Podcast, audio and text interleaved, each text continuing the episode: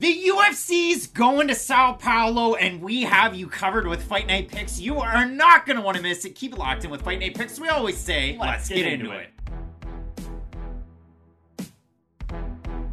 And just like that, we are back and set for UFC Sao Paulo. It's the Fight Night card headlined by Jailton Almeida. He's going to be taking on Derrick Lewis. And we were getting excited for back to back heavyweight main events, but because of one of the fighters on this week's main card, Don'Tale Mayes, and his overpowering wrestling out is Jon Jones supposed to be taking on Stipe Miocic. So scratched is that big time heavyweight main event for UFC 295. You still do have this one to look forward to. As always, one half of your hosting duo, Craig Allen, Twitter and Instagram, X and Instagram at Craig Allen exactly. FNP. With me to my left, to your right, respective socials. Matt Allen FNP. Matt, the last time the UFC went down to Brazil it was way back at the start of the year. You had a card. Uh, it was it was just overwhelmingly full of Brazilian fighters, and they went to the tune of a 500 record. Now that's good for batting average. If you're like a Ketel Marte, you strive for it. But the way that the Brazilians are set up on this card, there is one featured Brazilian fighter in every single exactly. matchup. All 13. No Brazil versus Brazil violence like we had earlier on this year, UFC 283. And again, on 283, I mean, you see a title not going Figueiredo's way. You see it in the fight where, wow, Glover Teixeira looking to hang on to the belt against Jamahal Hill. He loses it there. So one overall, this is just the first time that the UFC's gone to Sao Paulo since 2019, and it feels like a pretty big fight night card. And I th- I couldn't agree anymore, honestly. And I think you'd agree with me. There's a lot of prospects on this card that honestly I project a half decent ceiling on. Being the one of the Bonfim brothers, perhaps Jailton Almeida, one half of the main event. There's a lot of fighters on this card who, okay, maybe this fight isn't the one that's going to get them into the title shot or the top 15, but you could see how they could put the pieces together and move really far. You know what fight I'm really excited for that might not be getting a ton of credit, but it's probably going to be that if you don't know now you know kind of a matchup. The co-main event. I think Borralho versus Abus Magomedov is a really fun fight because that's a fight where the winner's going to gain a lot, right? Two fighters with a lot of really, really just stock behind them, a lot of fanfare as well. And I think that's a fight where the winner's going to get one of those huge names next, and they might even see themselves as a co-main event or even honestly a main event of a fight night coming up. Uh, not that crazy because Caio Borralho 4-0 in the UFC. Three of those four fights have already been co-main exactly. events, and for Abus Magomedov, he finishes Dustin Stoltzfus and honestly, I'm surprised he's still in the UFC after losing to the eventual champ Sean Strickland in the main event on Canada Day earlier on this year. In terms of ranked fighters on the card, there are but five, three rookie debuts. Eduardo Moura, that is one of them. You have Victor Hugo as well as one Kaue Fernandes representing Nova União. Sophomore showings you have, but none. There are nobody, or no fighters rather, making their second time out for the UFC. So again, it is one of those interesting cards. Lucas Almeida was supposed to have a fight on this card, or sorry, Lucas Alexander. Alexander's opponent, David Onama, is out. So if anything happens with Alexander, if they get him back on this card, you know where to find us here at Fight Night Picks. You guys were so kind in the comment section last weekend. So keep those coming. It's pretty much a road to UFC 296 at this point, but it goes through Sao Paulo this weekend. So a lot of fights to talk about, a lot of Brazilian fighters represented exactly. on this card. You're going to want to keep it locked in with Fight Night Picks, as we always say. Let's, Let's get, get into it.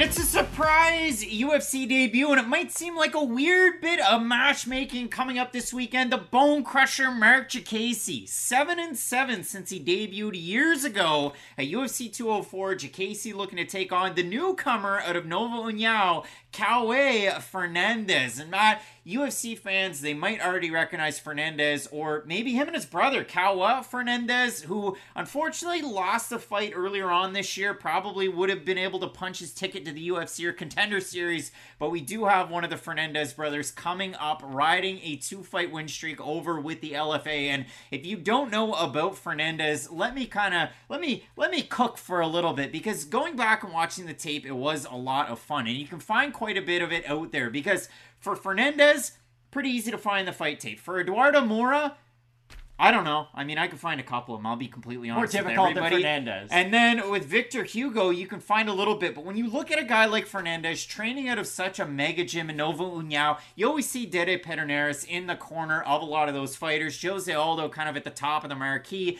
Then you have fighters that end up becoming coaches. I'm thinking like UFC 1, 2, and 3, the video game zone, Johnny Eduardo. Wow. But for Cowboy Fernandes, he's so interesting because you could bill him in all sorts of different ways. I could sell you a, a, a bit of a painting if you want, and I could say Cowboy Fernandes, he's a Muay Thai striker, and you go, okay. I'll believe it. I could also say, well, he's a Brazilian Jiu Jitsu black belt. Like, that does feature at the forefront of his game, and you go, wow, that's an abstract painting, but I can believe it as well. And that's the biggest thing that I found. You know, you talk about matchmaking and fighters coming in not on a ton of notice, or they come into unforeseen circumstances, and I could say, okay, well, look at Marnic Mann when she made her UFC debut. It was too much too soon. Look at Muhammad Naimov when he came in to take on Jamie Mullarkey, and you're kind of fighting not just up the, the order, so to speak, but you're also going up a weight class to do it. And all of a sudden, Naimov with wins over not just Jamie Mullarkey, but Nathaniel Wood as well. Fernandes gets a big time opportunity. His last time out with the LFA, he was a big, big underdog, taking on Felipe Douglas, who was 21 and 5 at the time. They get into a clinch situation. You think, geez, here's the opportunities for some big knees. Fernandes drops his left shoulder a little bit and throws a left head kick shin to chin, and he knocks out Dirty. Felipe Douglas. So when I look at a guy like Fernandes, Matt, he's like the old Marc Diakiese. He's very exciting. Exactly. And people That's might really call. like him. And for Marc Diakiese, I I don't know if he knows what he is anymore. and and he used to train. It was American top team. It was Great Britain top team with the man in the hat, not Chuck Mindenhall, but your guy Brad Pickett. Mark. Casey for this fight, training out of the Goat Shed, which has been a big gym recently in Southern Florida. But it's what version of Diakiese do I get? And does Fernandes become automatically a star, or does he get dropped to the bottom of the roster? It's like I've often said. I believed in Dante Exum. I still believe in Dante Exum, and luckily he has made it uh, back to the league. But for Diakiese, it is hard to just kind of figure out where he belongs in the lightweight division because he did have a lot of hype earlier on in his career. But you bring it up, only seven and seven in the UFC, which is a bit of a surprising record for a guy who has had as much shine as a fighter like Diakiese. But him being the opening fight on this fight card, I think, does kind of tell you where his spot is in the UFC. But I'm glad you set it up this way because it is true, right? Diakiese on a two fight losing streak. He still fought some pretty good fighters at 155 pounds in the UFC, win, lose, or draw. And guess what? He's got some good wins in the UFC too. And that's why I have a hard time with this matchup because for Diakiese, we have seen a lot more of his wrestling develop as that UFC career has gone on. He was a lot more of that back foot counter striker heavy where he'd throw those big missiles out of nowhere, and if he hit his target, they really wouldn't stand up to it. But Diakiese has had a game where it always has been focus on this one part and improve it, and then focus on another part and improve it. Remember when the answer to Mark Diakiese's game was elbows? He beat Yeah. the brakes off Joe Duffy with elbows because, hey, it was an answer to help him deal with guys who tried to close the distance on the kicks and on his long range punches. But I do think you bring up a really important question because the improvements Casey's made in the wrestling, what is that taken away from in the rest of his game? Because I do still think he has some of those talents from the outside, but when you're not training those in the gym as consistently, I, I don't think we see Marc Diakiese being that kind of one of one special talent in the striking anymore. And that's where it's going to be interesting because if he does just kind of stay on the back foot and try to go for some of those long range takedown attempts, because the thing about Diakiese is he can land takedowns from really far away. He's that fast at closing the distance, but he's not the best at chain wrestling after he hits the hips of his opponent. But if he's able to shoot in out of nowhere and hit the hips of Fernandes, for as good as the game of Fernandes is, his takedown defense isn't lights out. It's good. He can take for underhooks and he can defend takedowns. It's not 0%, but if Diakiese is able to really stifle him with some of that movement on the outside and just surprise him at getting in on the hips, I could see that being trouble for Fernandes if he just tries to throw up submissions off his back. And Fernandes will find himself that spot a lot in his fights. And for Marc Diakiese again, Goat Shed Academy, you look at some of the training partners that are out there. I'm going to pepper a couple of names out there, but Shazaib uh, Rind, a striking down dynamo in Arturo Vergara, Lux Bay Montalvian, and then 7 0 Combate Bantamweight prospect at Lazaro Dayron. So look out for him. But the biggest part for Diakiese is where he spent a little bit of time at Goat Shed before going down to Brazil.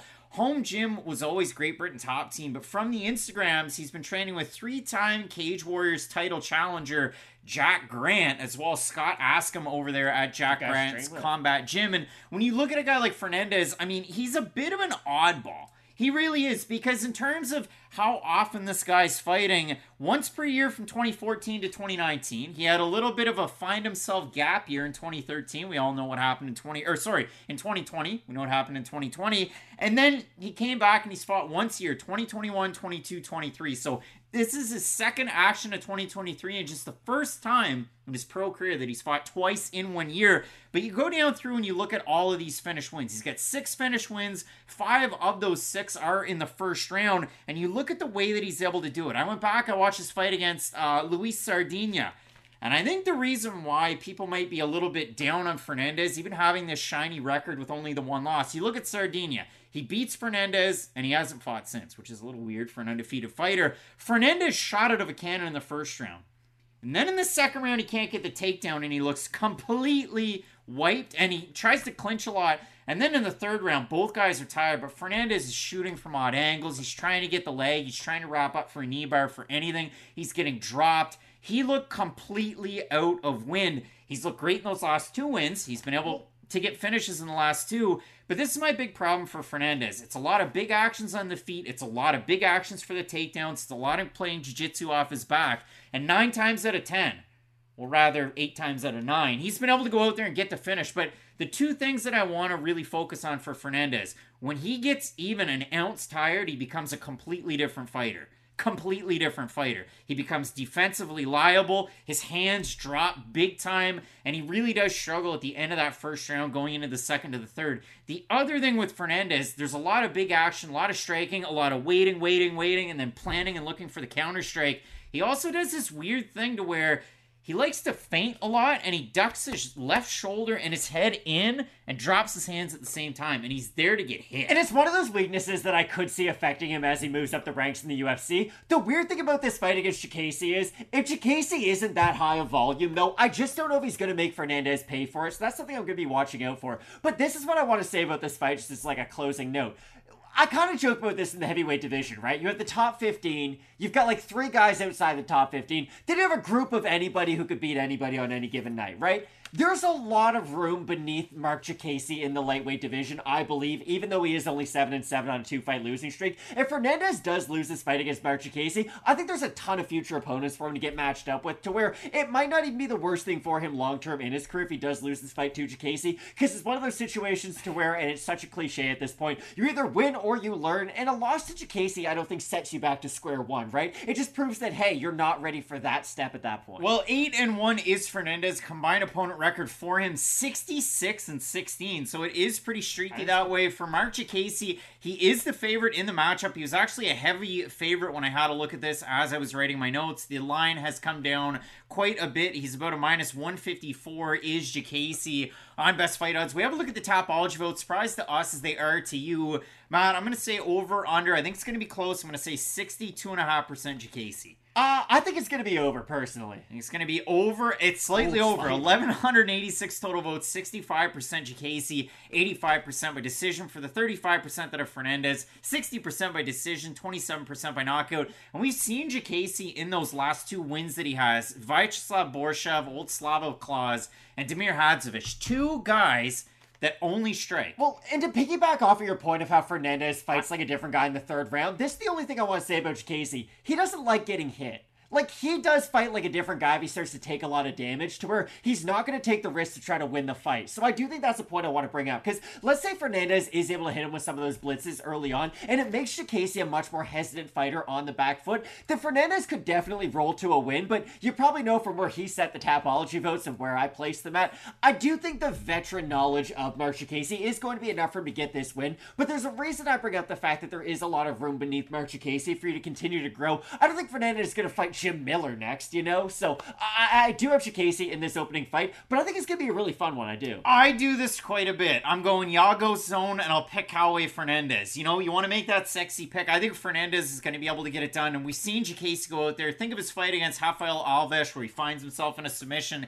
If he's out there and he's going for some of those takedowns, he could find himself caught. But he's training with a lot of great fighters at the Goat Shed in Florida and as well with Jack Grant. And now Octagon Zone, Scott Askham. He's got a big fight coming up. So, Matt, we're split on the pick in this one. Love to hear who you guys have. It's Brazil's Fernandes taking on England's own Marc Diakiese. Some big time fights in this card, Matt. The next one, it's in the strawweight division. Eduarda Moura, the debuting fighter, she's going to be taking on Montserrat Conejo Ruiz. You're not going to want to miss it. Keep it locked in with Fight Night Picks. We always say, let's get into it.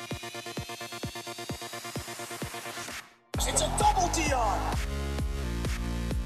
Eduarda Moura. The nickname is Rhonda. She's on a speed run to the top. She's nearly two years into her pro career. She's already 9 0. But unlike your weird coworker Paul, who can just snap of a finger and beat Minesweeper, this speed run is now going to run through Mexico, and Moura is going to be taking on Montserrat Conejo Ruiz. And for Eduardo Moura, I found it really interesting. You go back and you look at some of the tape.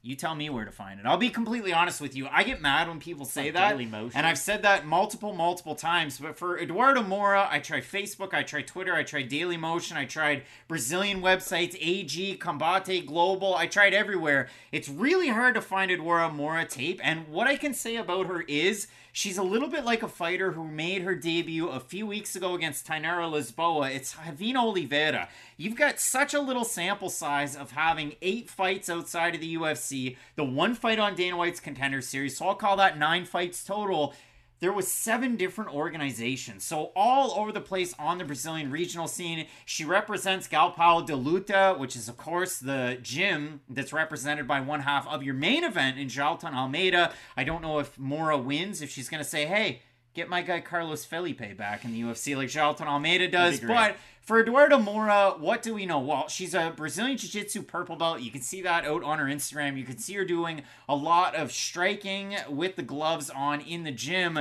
But then I watched Eduardo Moura fight, and again, a very, very limited sample size. But my goodness, when she gets happy on the feet, she gets not just happy feet like the movie, but she kind of like stands there, plants, and then just kind of throws like she's Khaos Williams. But there's usually not much there. She will go for a high amplitude of takedowns very, very early on, like her teammate Jailton Almeida, and her bread really does get buttered once it gets down to the mat. Pretty good ground and pound, really good top pressure, and a good submission game to go with it for Eduardo Moura. But in this one, it gets interesting because for Montserrat Conejo, a multiple time Mexican wrestling champ, and you know her as the Scarfold Queen. Oh, yes. able to do it against Cheyenne Vlisma. She was able to do it down on the regional scene as well against Janaisa Morandin over with Invicta. Ruiz, one of those fighters that loves to go for the upper body throws, get her opponents into bad positions. Now, you heard the drop at the start of the video, the double Dion. What's that about? Well, the 2005 World Junior Championship. Sidney Crosby, was he on the team? Sure he was. But it was Dion Phaneuf landing a double hit against uh, two folks in an actual hockey game. Well, Montserrat Conejo Ruiz was the recipient of a double Dion courtesy of Amanda Lemos in a knockout loss not that soon after she had beaten Cheyenne Vlismas to get UFC win number one. Ruiz took about two years off. She fought just a couple of months ago against Jacqueline Amorim. And Matt, I'll throw the scorecards up there. Two judges in that one, Camijo and Ron McCarthy, scored that 20 to 16 going into the third round. That means two judges had it 10 8s round one, round two. I also had it 10 8 round one, round two. Conejo got completely outclassed when it got down to the mat. And the big question marks with Amorim were a gas tank because it had faltered her against Sam Hughes, and we know Amorim as being a big time first round finisher. But C, I mean, Conejo, you would thought with the lineage that she has, the grapplers that she trains with out of 10th Planet in San Diego, King's MMA and Enthram Gym, that she's have she would have some solution.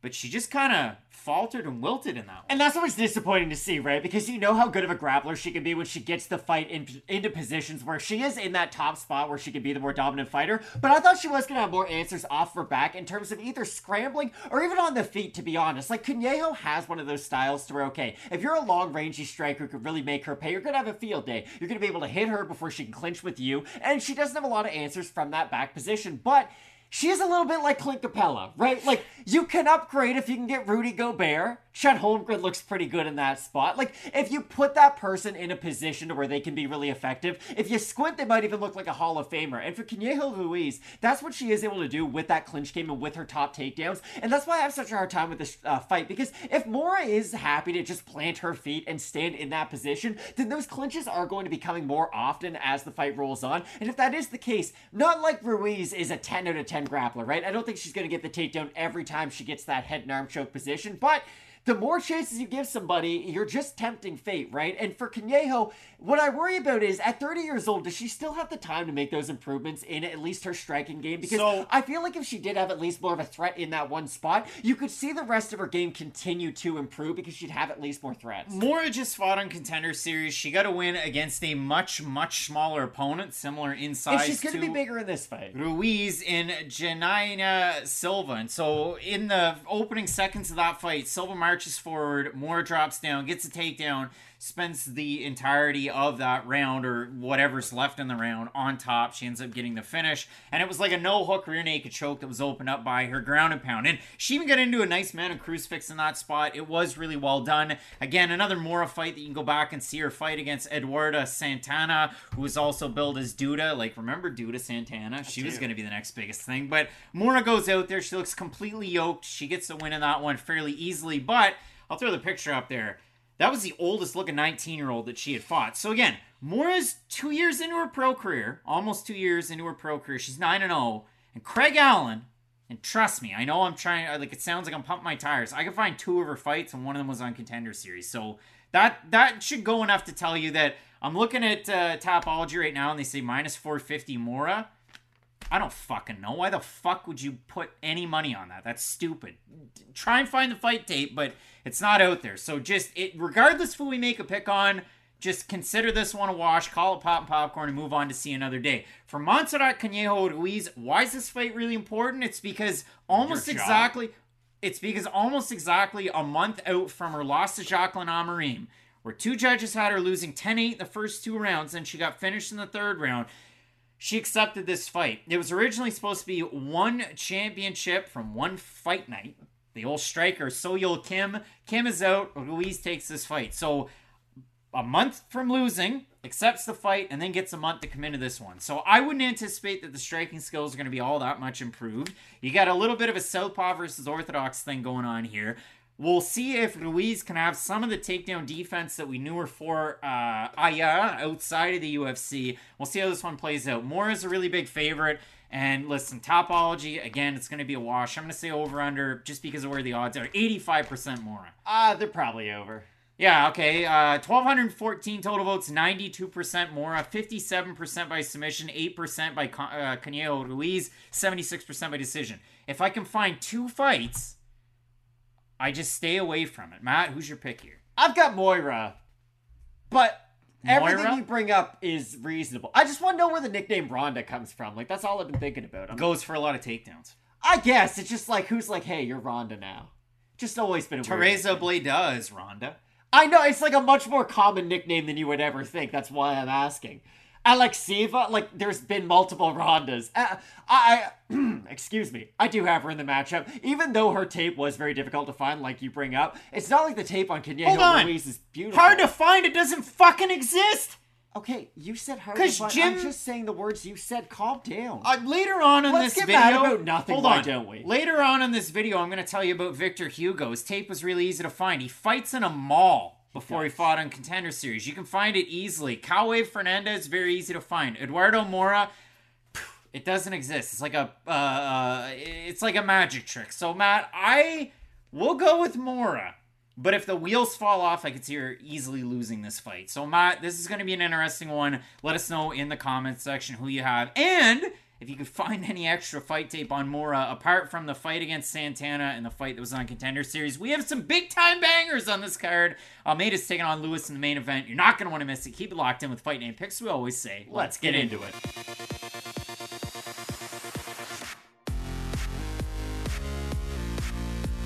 The D Gomes show touches down in Sao Paulo and about a five and a half hour drive from her gym at PRVT in Curitiba. It is to get herself to Sao Paulo uh, to the gymnasium. But Matt, when we look at this fight, I mean, D Gomes, this really is her show at this point. She's taking on Angela Hill. Who's coming off a fight of the night against Mackenzie Dern in a main event her last fight? She's ranked in this women's strawweight division. It's a Shark Tank. That's what I have to bring up. Is Angela Hill Dolph Ziggler?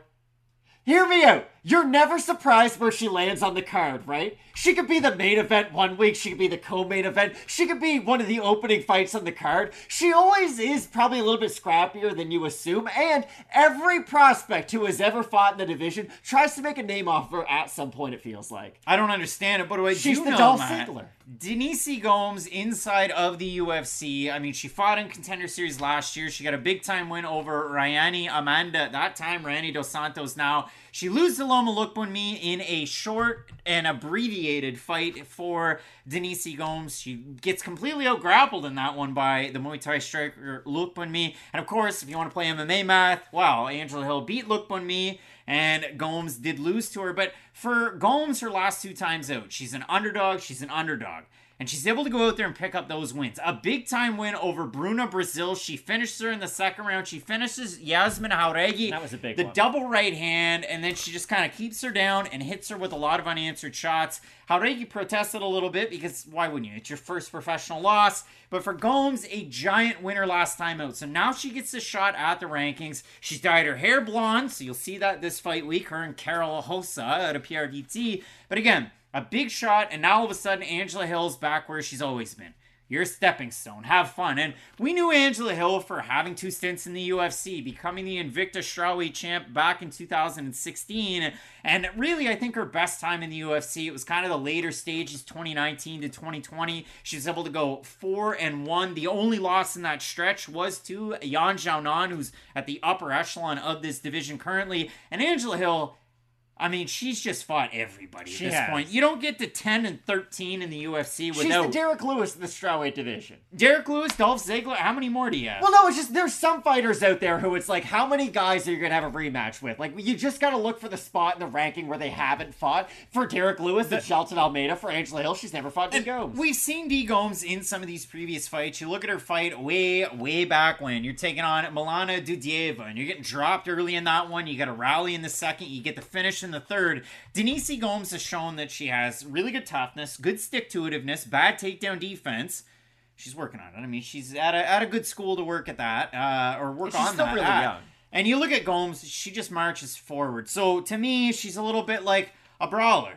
Shot caller, 20 inch Blades on the Impala, Kala getting laid tonight. Yeah, I know that song. Yeah, everybody knows Lil Troy, and if you want to see a guy awkwardly dance, Swishers rolled tight. he's just having the most awkward dance by himself. You're gonna hit the the highway, maybe get money my way. Better way. Yeah, you didn't think I was gonna go that far with But it. when you look at this fight, Matt Gomes, if she's not able to close that distance and land those big shots, she could have some trouble. And for Angela Hill. Again, look at her last fight against Mackenzie Dern. That was her and Gracie against Logan Storley performance. Wow! Mackenzie Dern can box, and she gets a knockdown in the first round. A big right cross that really gets over the defenses of Angela Hill, lands the knockdown. Now all of a sudden, Angela Hill's knockdown ratio is 2 4 to 2 against. You'll remember that Amanda Lemos knockdown, but the big stick to itiveness from Hill, round two, round three, to make that a fight of the night. But when I look at this one, Matt, what people are going to forget, they're going to remember the knockdown in the first round. They're going to forget the fact that round three and round five, Mackenzie Dern 10 8s in those rounds. Angela Hill's had a rough road with those fighters that can close that distance. Angela Hill's almost 39 years old. Yeah, she's not in her prime anymore. I think that's fair to say. But that has always been the thing about Angela Hill throughout her career. It's, hey, we want you to fight this prospect. And it's not like she's lost all those fights, right? You bring it up. She has been able to fight at the big- top of a lot of these cards because she always has been in the rankings. And it's like, oh, you're not fighting someone just coming off contender series. You're fighting them after they are two, three, four wins into their career. And to Hill's credit, the fact that she is so good at her game at this point, being that high volume on the back foot kind of a fighter. It has worked out for her in a lot of her career, but you bring up the knockdowns against, and that's the one thing that I do start to worry about because you know what everybody's game plan is when they fight Angela Hill. It's hey, we can't stay on the outside. She's gonna hit us with a thousand punches and never get tired. So everybody's plan is get on the inside and try to hit her with big shots. Not everybody has the power of somebody like D Gomes, and I worry that if the durability of Angela Hill has faltered even a little bit, well, hey, everybody's trying to get on the inside anyways. Nah. D Gomes is probably going to do the same. So if she is able to get on the inside and hurt Hill, I not that I'd be surprised because I think it could happen, but that's going to completely shift the whole entire fight. But there is a flip side to this too, and it's every Marina Moroz fight that's ever happened in the UFC. If Angela Hill can just stay on the outside with her volume, and D Gomes feels so uncomfortable at closing that distance to where she doesn't want to eat two or three shots before she can land her one big one, then we could see Gomes being very hesitant on that back foot because at only 23, turning 24 soon, but still pretty young in her career, I wonder that, okay, you have your first loss. It's kind of in the rearview mirror. You've looked a lot better since that. But is Angela Hill going to be another one of those veteran kind of skill checks where, hey, you're good, but you might not be good enough to beat Hill, and then you can go on your run afterwards? Because Hill, I've always had a hard time with her in the UFC. She is 15 and 13. It's not like all of her fights have gone her way. But every time you count her out, she's going to look a little bit better than you think. And every time you believe in her, she's probably going to come up a little short. And that's why I've always had a hard time with Angela Hill. Four fight of the nights for Angela Hill, a 23 fight sample size. She's the underdog in the matchup against a much younger D Gomes. And a lot of those have been in the public eye, right? It, it, like they've all been in the UFC and Invicta for the most part. They have, uh, when it does come down to this one, we'll have a look at the Tapology vote. Surprise us there to you. I'm going to say over under 70% D Gomes in the fight. I think they'll be under.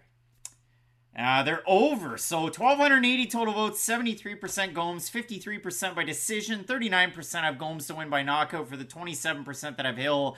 92% have her to win by decision. The last three round fights for Angela Hill against Emily Ducati and Lupita Godinez. She won those both by decision. I think Angela Hill wins a three round decision against Denise Gomes. It's a hometown fight for Denise Gomes.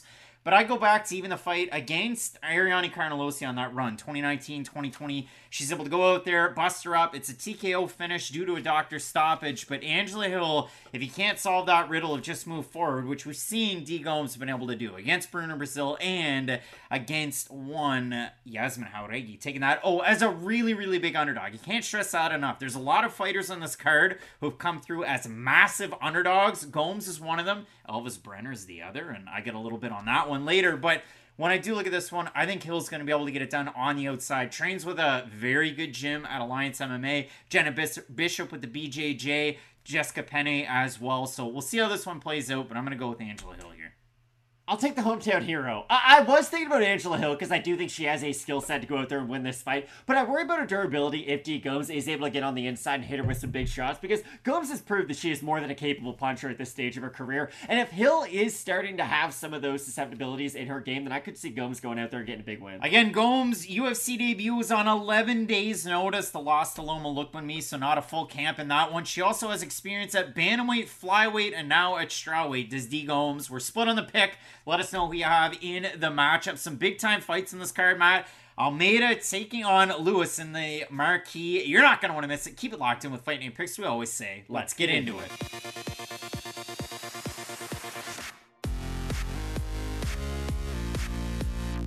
MMA's Ryan Tannehill looking to keep on making good on that second opportunity. We have Modestas Bukauskas already 2 0 in that second stint with the promotion, and he's looking to move it forward against the undefeated knockout artist, or is he? It's Vitor Petrino. Matt, there's some featured artists or some featured fighters on this card. Obviously, Jailton Almeida is one of them, but then you have a couple of guys at a CM system, and that's Vitor Petrino and Elizeu Zaleski dos Santos. They're getting a lot of buzz. They're getting a lot of promotion from the locals in Brazil. They're doing a lot of photo ops as well, those three men. And this is one of them. I mean, Vitor Petrino is such an interesting guy. Starts off his pro career, knocks out Rodolfo Bellato. Let's run it back on Contender Series. Knocks him out again. He gets into the UFC. He has a fight of the night grappling match without a finish against Anton Turkalj. But so far in the UFC for Petrino, it's been nothing but wins. The Turkalj win in his last time out, he solved the riddle that is the outside striker, Marcin Prachnio. Prachnio looked really good in the first round. Petrino's hands started to drop quite a bit. He couldn't get the takedown in the first round. He was able to rally through it. A close second round, but in the third round, Petrino getting the submission win over Prachnio. So when it does come down to this one, it very much is clash of styles. Petrino is aim big, miss big uh, to the nth degree. I remember when we were kids, Matt, we used to talk about our favorite baseball players, and we always try to replicate their swings. And we'd sit there and we do the the big hurt, the Frank Thomas, Gary Sheffield, the Gary Sheffield, always moving his bat. But I remember we'd always try and unsuccessfully do the Jason Giambi, and about halfway through your swing, you let go, and you just have the top. We hand. weren't on Mexican supplements like pull, he was. Though. Pull the bat through. It was in Japan. It was just a oh, sushi. Oh yeah, for sure. But I V- sushi all the time. I'm not a big Vitor. Petrino's one of those guys to where he swings big when it's on the feet, and if he misses, he tires himself out quite a bit. And we saw Prachnio out there, kind of pip pop, doing a little I bit of that hip, hot, a hippie, a jibby. On the outside, and Petrino didn't really have an answer for it to where he was eating the leg kicks. His, he has a really high Muay Thai guard. He's getting hit a lot to the You've stomach. got Bukauskas by the sounds of it. Then he's drawing his hands down. Petrino really did struggle, but if he gets the takedown, he can really get wins out there. And if you can go out there and grapple for three rounds against Turkalj, it really does say something. So for Petrino, a really interesting slew of wins, a lot of finishes. For Bukauskas, again, First run in the UFC didn't go all that well. There were a couple of chintzy decision losses. It was punctuated by Khalil Rountree taking a knee home with him. So Bukauskas goes away. He fights over with Cage Warriors where he was once champ. And he becomes the champ again. He gets that big time win. You'll remember it against Chuck Campbell. And as that last round of their fights going on, he lands that big right hand as Campbell's backing away, gets a finish. Now Bukauskas, a winner in the underdog slot against Tyson Pedro. And his last time out, he gets another decision win over Zach Pauga. Now, I'm not here to say that that's one of the chintzier decisions. Was it as bad as Fury versus Ngannou? I don't know. But it had me in an uproar, and there was quite a bit of fervor out there on the Twitter sphere at the time. Now it's X. So Bukauskas, again, he's had a lot of these close decisions. We know him as a multiple time British kickboxing champ. We know him for training with his father, Gintis Combat. You know Gintis. But for Bukauskas in this camp, training at a close by gym and training with some really big fighters as well, Matt. I'll let you kind of cook on this Well- one, but it, it's an interesting kind of clash of styles here. I have a really hard time with this matchup because Bukauskas has all of the tools he needs to go out there and win this fight. You set it up. He's able to stay on the back foot, use his movement, mix in some of the kicks. Probably don't throw a lot of them though, to be honest, because if one of those does get caught, Petrino's so strong in that top position that even though Bukauskas is, is not a bad grappler by any means, Petrino's still probably going to be strong enough to hold him in a lot of those positions, especially if he does get wrist control up against the cage. But that's the big issue I have with this fight. Bukauskas does a great job of moving his feet, but his back can still be on the cage as he moves his feet. And if that's the situation he finds himself in, it does make Petrino's job a little bit easier to help cut that cage off, make the takedowns easier to then go for. But that's the hard time I have with this fight. Bukauskas is one of those fighters where if he hit 15% harder, he's the best fighter in the world. Because if he had that kind of power that really forced fighters to get off him to where they couldn't chase him down and try to close the distance up against the cage, I think he would be like a bad MFer. It's just the fact that guys don't seem to have that much respect for the punching power coming back their way. He can hit them with clean shots, and they are clean shots. He's got great technique, but they're not always going to hurt them, rock them. And that's the thing. If he could hurt Petrino, really rock him, and keep him from just that constant forward pressure, then I think we could see a really nice performance from Bukauskas. But that's what the fight comes No. down to. Bellato hit him clean and dropped him in their second matchup, and then Petrino stormed back and knocked him out. But still, do you just think Bukowski shouldn't try to hurt him? My point is, if he hurts Petrino, it's going to make his job that much easier circling away and avoiding some of those takedown attempts and the power shots as well. I don't think not hurting a guy, Craig, is a bad idea in a fight. Scoring goals, you you win the game. When you What are we talking about on this? Who scores the most goals is going to win? Bukauskas, Matt, in this matchup, again, I talked about him. You know, he's always trained under his father. He's always represented Lithuania and England quite proudly. Before this one, he's training at a BST MMA. You may go BST MMA. Well, you probably saw the graphic.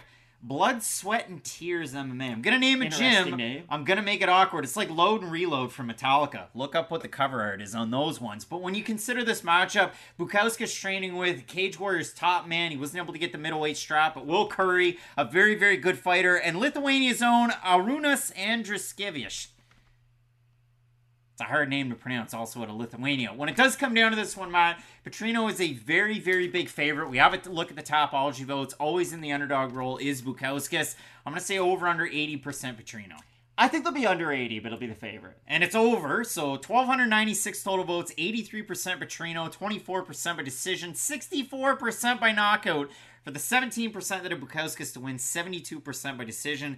Matt Modestas Bukauskas, 15 and 5. You look at his losses, he has been finished by TKO in three of those losses Rountree, Jimmy Crute, John Redman, and Pavel Dorofei. That one was by heel hooks, not by knockout, but it's been a while, and he's one of those guys that it really does match up. Okay, it's the fitness and the conditioning we got like Bukauskas and it's just that all encompassing power of a guy like Petrino. I think Petrino gets him down early, though. It does even the odds in that factor because it's not going to allow Bukauskas to just evade a lot of those takedown attempts, which is going to force Petrino to burn that much more gas. And it's going to make Bukauskas try to waste a lot more energy to get back up to his feet. And that's why it's a hard fight to predict because I do have Petrino in the fight. Uh, I'll say that right now. But if Bukauskas can just defend a lot of the takedowns, but that's where I'm going to stop on this. I don't think it's going to be the most aesthetically pleasing fight because I think we're going to get these guys stuck a lot. I think Petrino is going to be going for takedowns against the cage. I think Bukauskas is going to have those like kind of underhooks. I think we're going to get some clinch work out of these guys for a large portion of it. The difference is though, I think Petrino is going to be the one activating or at least engaging in those positions. And if he's the one going for takedowns and Bukauskas isn't hitting him with like Travis Browne-esque elbows, then I think Petrino is going to get a decision if he's not able to get the finish. From my notes, a minute and five seconds left of the first round where Petrino's taking on Marcin Prachnio. Belly breathing, waist hands, Petrino.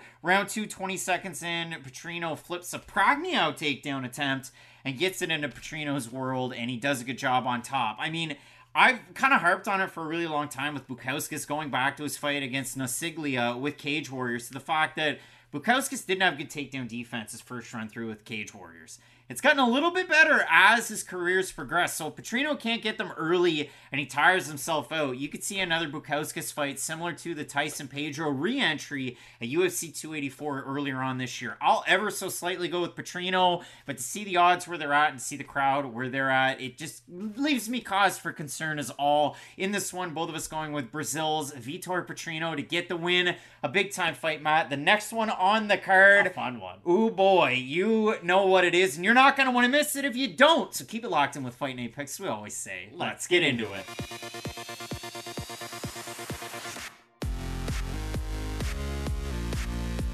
Clash of Styles at welterweight coming up this weekend. Elizeu Zaleski dos Santos looks to turn away another wrestler. That really is the story of this fight, but I know a lot of people are excited about it.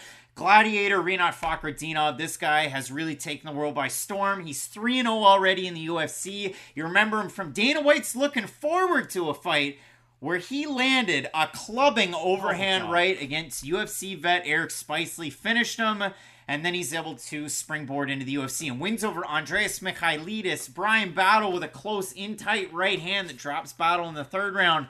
And then his last time out against returning knee braces own Kevin Lee, and he's able to go out there, land that same right hand, and drop him. And that Herb Dean gave Kevin Lee a little bit of time. He did. But in for a penny, in for a pound, Kevin Lee was out, and that was a disgusting submission win for Rinat Fakhretdinov. So now he gets a big opportunity to take on another name at 170 in Elizeu Zaleski dos Santos. And Elizeu went on a run like none other oh. years ago, where he was able to punctuate it with some really like a big Michael wins. Red 2003, 2004 kind of a run. I think of the Curtis Millender win that gets him against Li Jingliang that gets him finished. Sean Strickland's like, excuse me, I'd like a mention right now. He got knocked out by Elizeu.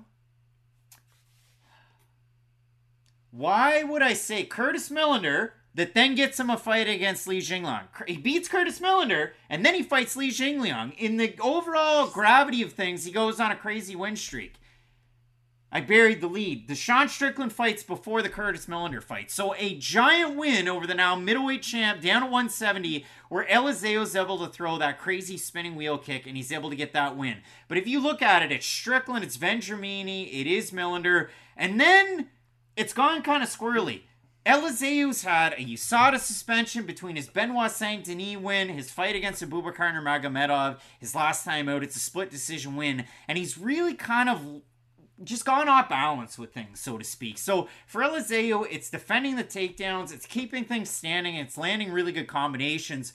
But if you look at Elizeu, two of his last three fights, not including the Benoit Saint Denis fight, it's a loss by split decision of Muslim Salikhov. It's a win by split decision against Abubakar Nurmagomedov. His striking percentages and his output have been all over the place in those two fights. And now coming up against a premier wrestler, a guy who specialized in freestyle wrestling as a young man in Renat Fakhretdinov, it could get difficult for another one of those marquee Brazilian fighters in this one. This is a really difficult fight for Zaleski dos Santos because he always needs distance to land the most devastating strikes that we've ever seen him land. He's someone who does like to load up on those shots. He does do a really good job of feinting from the outside, especially with his kicks to start landing his punches because he is at his most effective when he's able to throw both. I wouldn't say he's a phenomenal boxer like a 10 out of 10, and I wouldn't say he's the best just pure kicker of all time. He's got great kicks, don't get me wrong, but he is at his best when he's able to mix the two in combination, and that's where I think he's going to have a really hard time with this fight because unless he starts throwing a ton of leg kicks, and leg kicks are a part of his game, don't get me wrong, but he's going to go to the body and go to the head a lot. He's not a fighter who just goes out there and spams at the calf. I think those leg kicks would help slow down some of that forward movement of a guy like Fakhretdinov, and they're harder to catch too, because that's another thing I keep on going back to. Zaleski loves that switch kick to the body. It's very similar to Edson Barbosa. It's a very fast strike for him, and it's great that it's fast. But if he does start to tire in that second and third round, because that's the biggest thing I think we have seen out of Zaleski dos Santos since uh, I'd say like the Muslim Salikhov fight, I'd say, just because he is getting up there a little bit, he starts to throw those shots a little bit heavier as the fight continues, and that's what I worry about because early on I think he's still really accurate, can still have really good pop in his shots, but if he does start to labor, if those movements are a little bit slower from that long distance, is that going to allow Fakhretdinov to land some of those shorter counter shots like you bring up? Well, they actually rallied in that fight against Abubakar Nurmagomedov. He did, but again, it wasn't a fight where it's like he was landing a ton of offense early. The most of the time, it's a fight where Zaleski dos Santos has to land those longer range shots. Guys get on the inside, give him some trouble. Then he can get that distance back. Yeah, Salikhov in the matchup where he's taking on uh, Elizeu Zaleski dos Santos. Salikhov off the back foot. It's a lot more boxing from Zaleski. And likewise in the Nurmagomedov fight, you're defending takedowns at the start. Both guys become boxers in those two fights against Nurmagomedov. 42 of 113 for 37% significant strike percentage for Zaleski. And then again against Salikhov, 46 of 138. That's good for 33%. It might surprise people that Zaleski in his 10 and 3 UFC run, a lot of bonuses years ago, 41% is his just resting significant strike percentage rate. So a lot of hit, but a lot of miss as well. And when you're taking on a guy like Fakhretdinov, you got to have that takedown defense. It's 65% takedown defense for Zaleski over a large sample size. So again, for a guy like Fakhretdinov, you know him as the GFC middleweight champ. He got that win over Alberto Uda that was in the UFC. He beat a decent level of competition coming up. It was always going to be a question mark of what does his gas tank look like down at welterweight because that was a big jump from 185 to 174.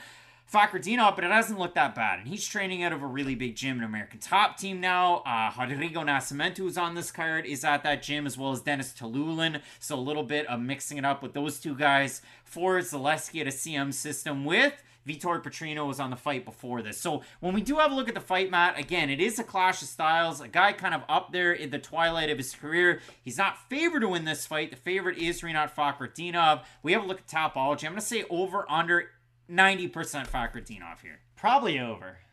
And it is slightly That over. breaks so my heart. 1,334 total votes, 92% Fakhretdinov, 47% by decision, 29% by knockout. For the 8% that have Zaleski, so you're saying there's a chance. 70% have him to win by decision. Matt, we haven't seen Fakhretdinov lose since, what was it, 2014. He's won 17 fights in a Pretty row. impressive, I'd say. Does he make it 18 fights in a row? I gotta be honest. Uh, in a lot of these, you have kind of the older fighter with a bigger name versus the younger guy who they're trying to make it. And not like Renat is 32. You know, he's in his prime right now. I'd say he's at a good spot in his career. You think, hey, there's three or four, maybe even five ways that that older veteran has those niches in their game to where they can go out there and win.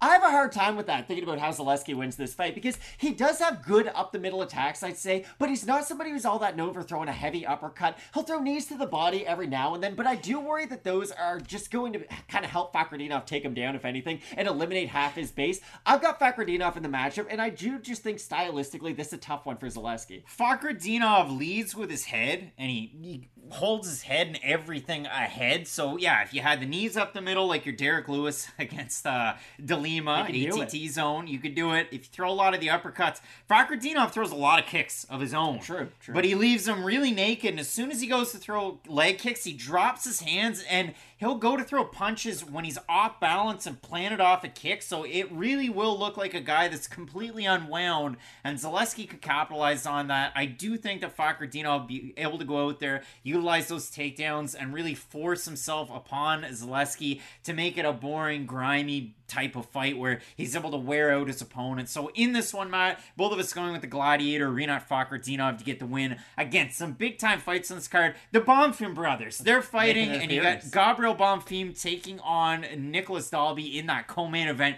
You're not going to want to miss it. Keep it locked in with Fight Night Picks, as we always say. Let's get into it.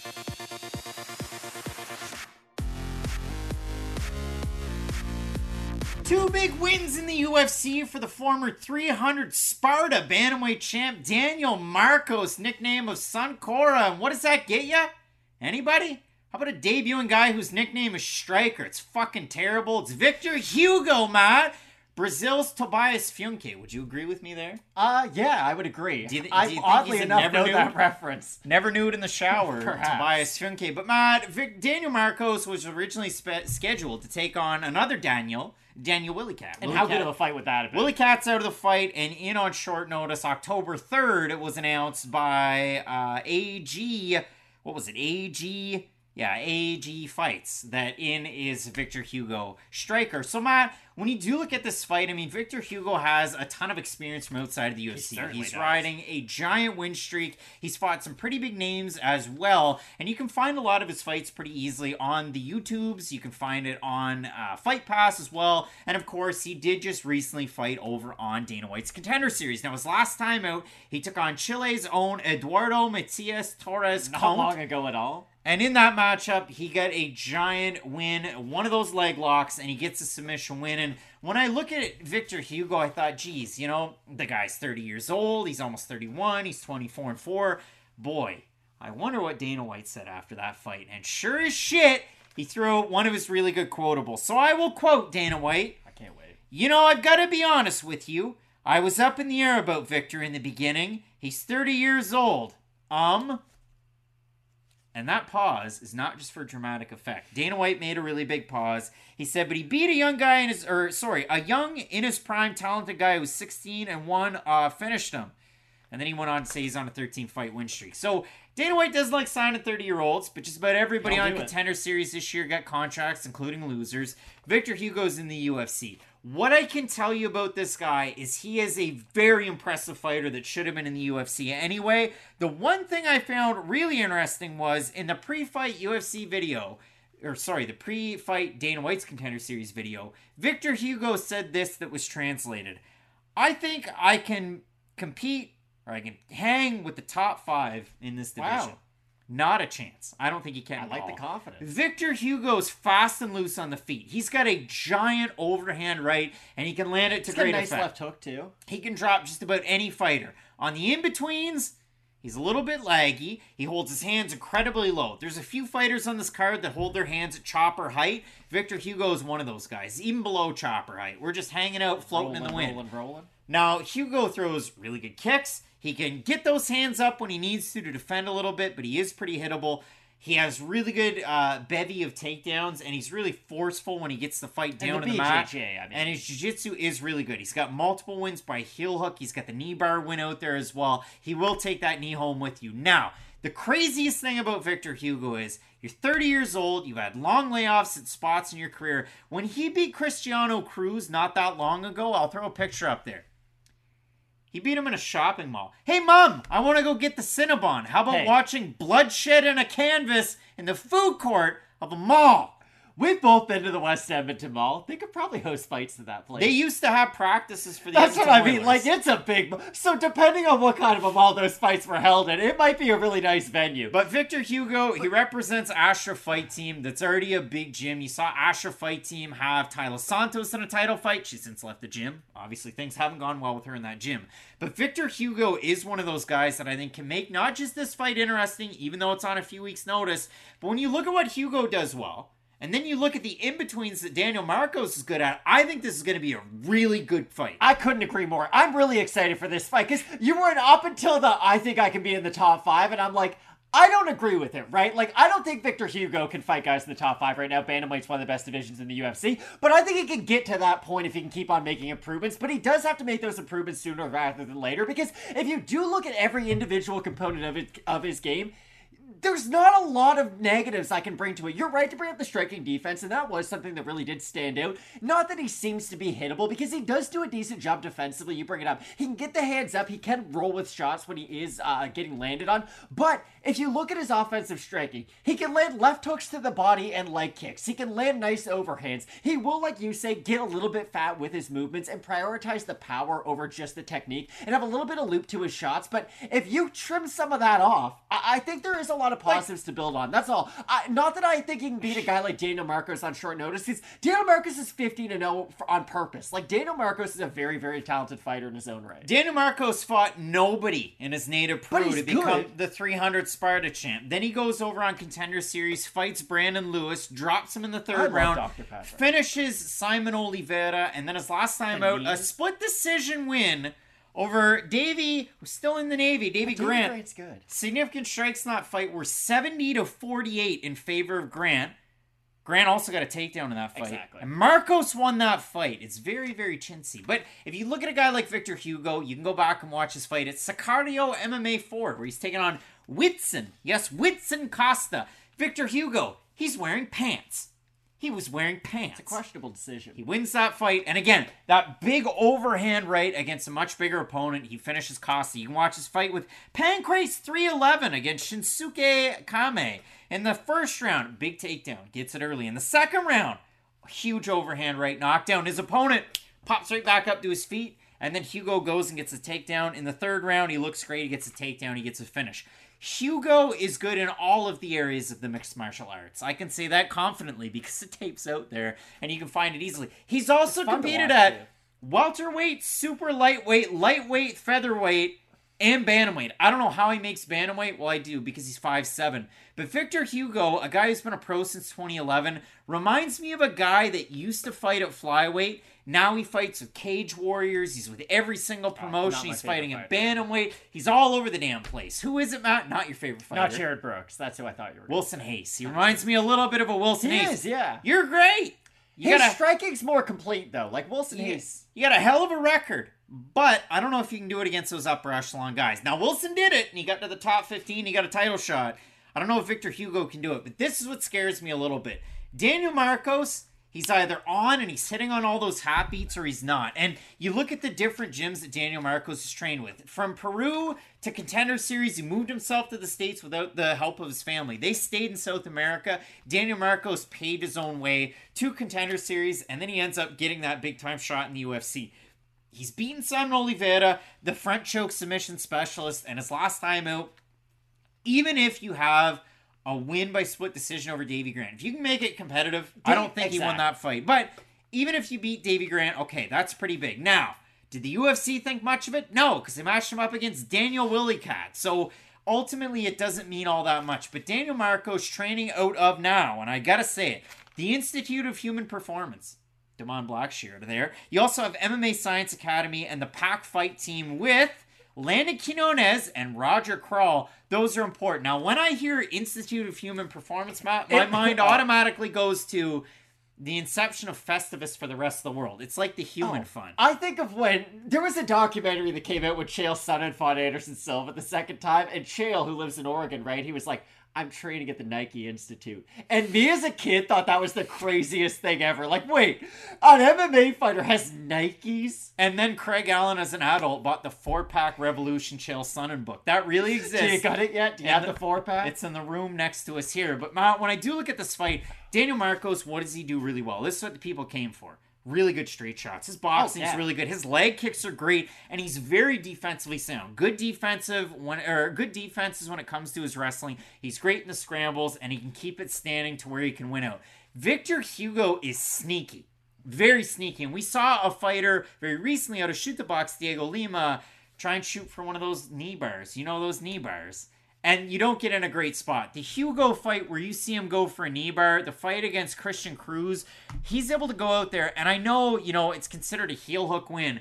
But where he gets that knee, gets it outstretched, you see it eh, against Colin over there on Contender Series. This guy just somehow wraps these up, but doesn't get hit. So you always have to worry about that. Not just there, but also if he's able to scramble out of a bad position and get on top, he's got good ground and pound, and he can threaten with a lot of things. So I think he's fast and loose with his defensives, and he could get hit quite a bit by Daniel Marcos. But by the same breath, I think Victor Hugo is one of the more appealing underdogs that's on this card. And Hugo's a pretty big underdog in this spot on the short notice. He's the slightly older man, both of them 30, but Which a little is bit wild, yeah. older is striker Victor Hugo. When we have a look at the Tapology votes, Matt, I have an idea where they're going to be, just off a guess. I think I know. I'm going to say over under 80% Daniel Marcos. I don't think people are going to be sharing the zest that I I'm have. saying seventy percent Marcos. I'm gonna say under. Yeah, It's slightly under Let's what go. I said, but it, if we're if we're playing like a I'm price is right, No, no, you no, still won. Seventy nine percent on Marcos to win, eighty percent by And decision. fair. For the twenty one percent that have Hugo, forty six percent have him to win by submission. So the fans probably only watch this contender series fight where you get a submission win, and they're looking at his last two fights and like, this guy's leg lock specialist. Who is he? Brett Johns? Put them tangs on him though. He also did threaten in the first round his last time out against Collin with a calf slicer, like he was Brett Johns. But when I look at this fight, Matt, after watching the fight tape, I just kind of found myself down a rabbit hole. And I, I give Victor Hugo a bigger edge. We're the- really putting him over odds- right now. No, no, then we're the like odds Hulk the Hogan in 05. I think this fight's going to be really close. is what I'm I do to say. too, and uh, hopefully we did give Hugo his flowers because I do think he's a really exciting prospect. If he still is categorized as a prospect, he's over 30, so it's questionable. But Is Nathaniel Wood still a prospect? not my IC8, but he's been around the block time and time again. Uh, I wanted to pick Hugo because I was so excited by the tape, but then I talked myself back down, right? It's on short notice, and when Marcos is on, I do like his game. You know, the leg kicks are impressive, the straight shots are nice, like you bring up, and he can throw at a good output. I know Davy Grant had that edge over him the last time out, but that was Davy Grant firing on all cylinders, right? He's got a lot left in the tank, to quote Mark Henry, so I've got Daniel Marcos in this fight, but this is one where even if Hugo loses, I don't think he loses any stock from it, right? I think this could be a fight of the night contender type matchup where both guys leave this uh, in pretty good shape. And I made a mistake earlier. I said Victor Hugo, the fight was announced on the third, and I couldn't find it up in my notes. He fought on the third. Yeah, he it was three beat weeks Colin, and then on October 10th, the fight was announced by AG Fight that Victor Hugo would be taking this fight. I'm gonna go with Marcos ever so slightly. I think those straight shots down the middle could win it for him. But this is a question mark kicks fight. I want to see these two guys square Yeah. off, and you very well could see me. I know it's a bad sell on Saturday. Switch the pick because in my head, it's pretty darn close to 50 50. Let us know who you have down below in this fight. Let us know how much you enjoyed the tape study from both of these men. And make sure you check out the rest of these videos. Matt, the next one. This is going to be a close It's one. a Elves fight. Brener is taking on Esteban Ribovics. You're not going to want to miss it. Keep it locked in with Fight Night Picks, we always say. Let's, get, into it.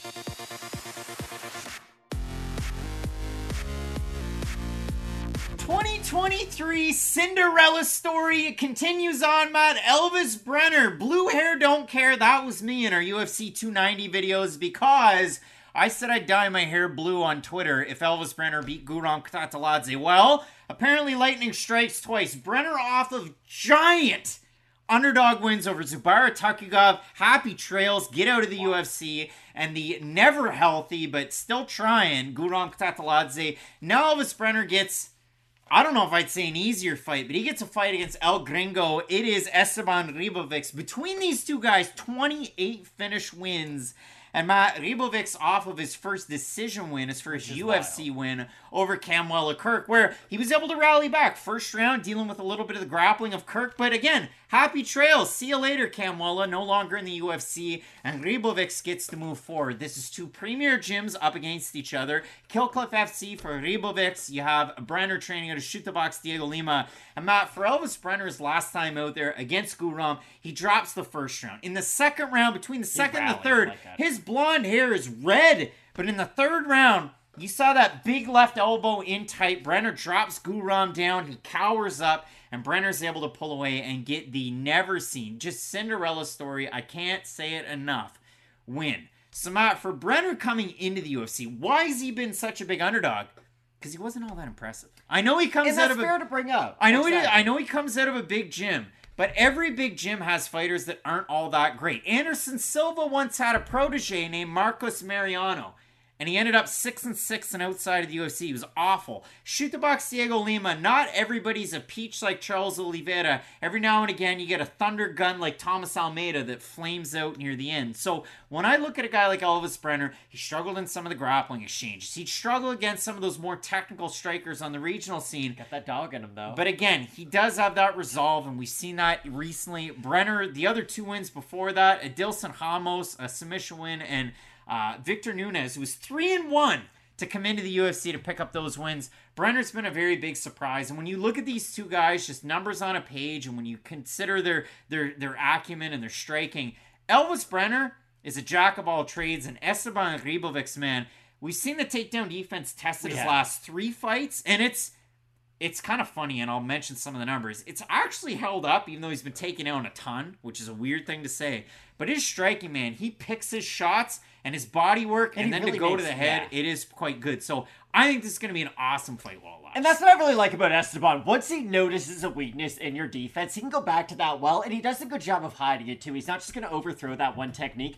I thought Esteban was going to come to the UFC and like change people's minds of what you could do as an MMA fighter. I really thought he was going to be a great prospect, and not that I, I don't think he could reach that potential at a certain point, but for Esteban, the takedown defense does worry me at the highest level, right? At the lightweight division, you got to fight a lot of guys who are really good at wrestling at a certain point, and if his takedown defense doesn't improve, because the big issue I have with Esteban's game is if he hurts you, he can get a little wild, and if he gets a little wild after he hurts Both you, guys can. they both can, but still, hear me out. If Esteban hurts you and then gets wild with it, if you are that plus wrestler, how many fights do we see Kevin Lee win where he got hurt, was wobbled, and then all of a sudden shot for the legs? It's an issue I think Esteban might run into if he does uh, move up the rankings, and it's something that it might not affect him in this fight, but if he does notice he does start to get wild, that's when the takedown defense really does become a massive liability for him. But this is going to be an awesome fight. This is a fight where I think both guys show up as the best versions of themselves, and might kind of get rid of the idea of, oh, their level of opposition wasn't amazing on the UFC, because they fight each other and put on a great fight, then I think it does kind of solidify both men's spots. Well, I mean, uh,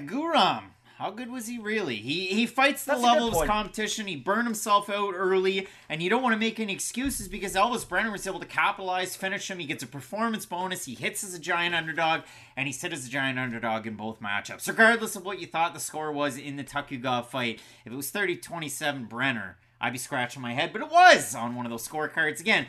Ribovic struggles against the takedowns. We saw Rajabov land 11 takedowns. Kamuela Kirk had success. Thomas Paul was trying for them.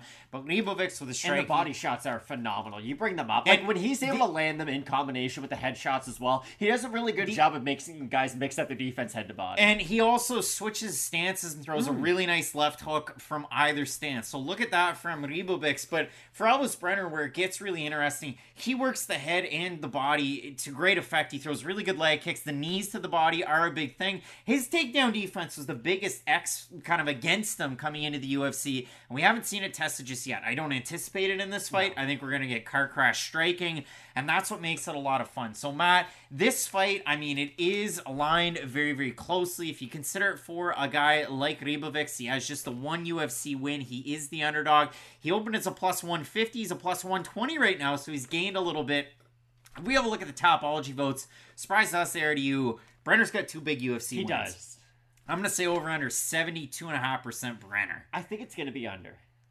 And it's oh, over. wow. 1,299 total votes. 80% Brener, 70% by decision for the 20% that have Ribovic, 61% by decision. So the fans don't anticipate a finish in this fight. The odds are closing in on Ribovic. Who do you have here? I felt like I was going to be a hipster and pick Ribovic, but I've got Brener in the matchup. Again, I do like the steadiness. I think that's what's going to be most important. Esteban can get into a blitz or nothing category sometimes, and if you can start to anticipate and land on the in-betweens of some of those bigger shots, you can halt the overall striking, even though I do think the ceiling of his striking might be a little bit higher between these two guys. I just think it might also be a little bit more predictable if you're able to halt it before it gets going. So I do have Elves Brener, but I think it's going to be a fight of the night. I can't stress it enough. And if I say that, I don't think it's going to be one-sided, right? You've never seen a fight of the night where it's been 30 to 20, so I think it's going to be a really close match. If Brener loses this fight, he looks like a diminished version of himself. Even in some of his Oh, wins on the regional scene, you went, how did he win that fight? Because he can get a little lethargic. He can get backed up behind the black line. He can get taken down, and he doesn't look like the guy that you've seen in the two UFC fights, especially his last fight. So in this one, I feel like it's a little bit of a hangover from the Guram win, being such a big name. Now all of a sudden you're a favorite. You're favored to beat Esteban Ribovic. Matt, the most important part about this fight and us making picks on this, I picked two underdogs at the start of this card where we split the picks, and you're up by one on the season lead, and it's for all the marbles at the end of it.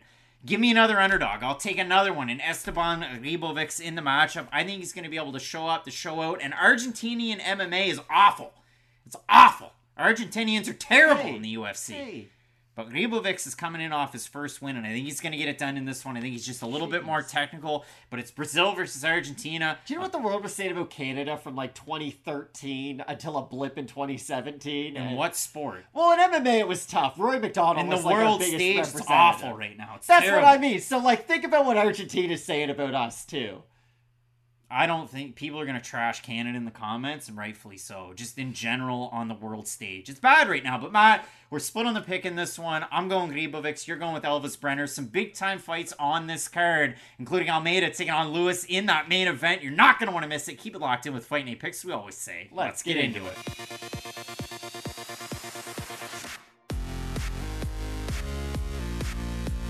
And this is a get right fight at lightweight coming up this weekend. One half of the Flying Bomb Bonfim brothers looking to get back in the win column, taking on Vinc from Hell Pichel, close to his 41st birthday, coming off a hip injury and looking to move the chains forward. And Vinc Pichel is such an interesting fighter because in the UFC, He's seven and three, and everybody forgets about him. He's able to go out there against prospects that Sneaky are up and coming, and he's able to just thwart them. And Pichel's one of those guys that when you watch him fight, if I showed you a silhouette of Vinc Pichel, I think people would recognize him. A, you're going to see the mustache. B, you're probably going to see a really tall, upright boxer. But the thing that people forget about Vinc Pichel is the wrestling. And it comes in handy. It's in his back pocket. And over a 10 fight sample size in the UFC, averages three takedowns per 15 minutes. We saw it a little bit against Austin Hubbard. We saw it against Mark Madsen. He was able to get an offensive takedown in that one against Jim Miller as well. That's where Vinc Pichel was able to shine. But when you look at a guy like this, you wonder, okay, well, where's he been? I listened to an interview that he did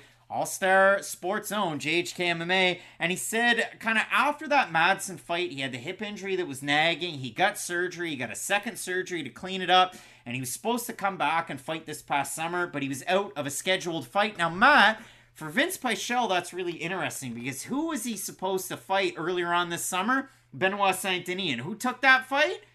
Ismael Bonfim. And Bonfim was out there. He got beaten up. He lost that one. And Benoit Saint Denis, he's just a star to the rest of the world now out of France. So for Pichel, he's kind of touching on the fact with JHK in that interview that there's a lot of things that you can kind of overcome with a guy like Bonfim. And he leaves big holes.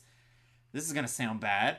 It's like an ad for X videos that could be filled. So a lot of holes that could be filled. So a good opportunity. The other big thing for Vinc Pichel in that interview that I found interesting, the kind of hook to get you interested, the first five seconds, the quotable is straight up, it's finished or get fucked. So Vinc Pichel in the X videos comparison, it's there. But for Pichel, he, can be quite defensively sound, and he's good in pretty well all areas. For Ismael Bonfim, you know him for that good amateur boxing, the good pro boxing. He's 14 and 3 as an or sorry, 24 and 3 as an amateur in boxing, and 4 and 0 as a pro.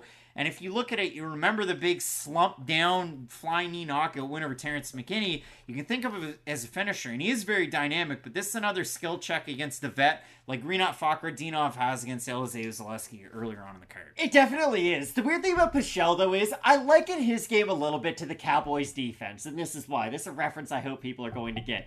The Cowboys' defense are really good, right? They've got a great line of scrimmage and whatnot, but if you run it on them, teams have had success. And how I always look at Pichel is don't wrestle him.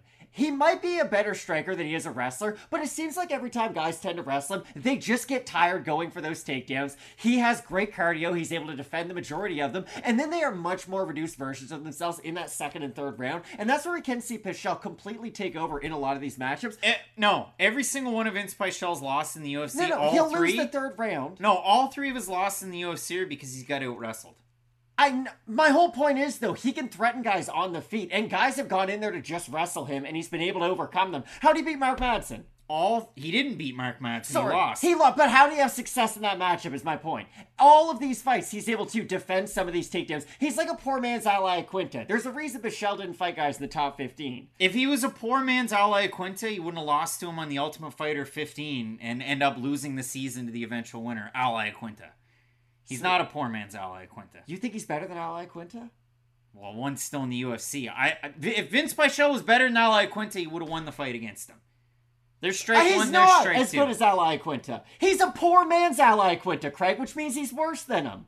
He's less than. That's what I said. A poor man's. A poor man has less than. You've been drinking Dr. Pepper, you and Adrian Yanez. I don't think it's a winning combo. I don't understand what your issue is with some of these because they make perfect sense. Make an NBA comparison. Vinc Pichel's like a good bench player you can only bring in for spot minutes because you worry about him in the long haul because he does have defensive liabilities. Who's the fucking pick in this fight, Matt? I think Bonfim's gonna have a lot of success on the feet, to be honest with you. I know the takedown defense has been an issue for Pichel, for Pichel in the past, but I do think the speed of Bonfim's gonna give him the edge in this fight. If you do consider this, I mean, Pichel's been a plus striker throughout his UFC career. Again, he's seven and three, and for a reason, even lost in that fight against Al Iaquinta, ends up on the Ultimate Fighter 16 finale and loses once more to Rustam Khabilov. He gets slammed and He a knocked out. In those losses, Madsen, Gillespie, and Khabilov, he was taken down 15 times in those three fights, and he struggled. But he was able to beat guys like Joaquim Silva, drop Damien Brown way back How did when he beat Jim Miller too? He, defended those takedowns. was able to get offensive takedowns. He I don't think he watched a single Vinc Pichel fight for this video. Craig, he also out wrestled him. Like out wrestling Jim Miller means something. Does it not? I'm taking Ismael Bonfim to win this fight. I think his striking is going to show up, and I think he's going to be able to get it done with that and only that in this fight against Vinc Pichel. A big matchup of gyms. You have the ever aggressive Serato MMA being Ismael Bonfim. You also have Factory X Muay Thai Zone, Vinc Pichel, and even going back to it, hip injury caused him out of the Yakovlev fight. It caused him issues after the Madsen fight. We'll see how Pichel looks in this matchup. Make sure you check out that interview from JHK and the All Star MMA. Some big time fights on this card. The other Bonfim match. Gabriel Bonfim taking on Nicolas fight. Dalby in this matchup on the top of this card in the co main event. You're not going to want to miss it. Keep locked in with Fight Night Picks, we always say. Let's, get, into it.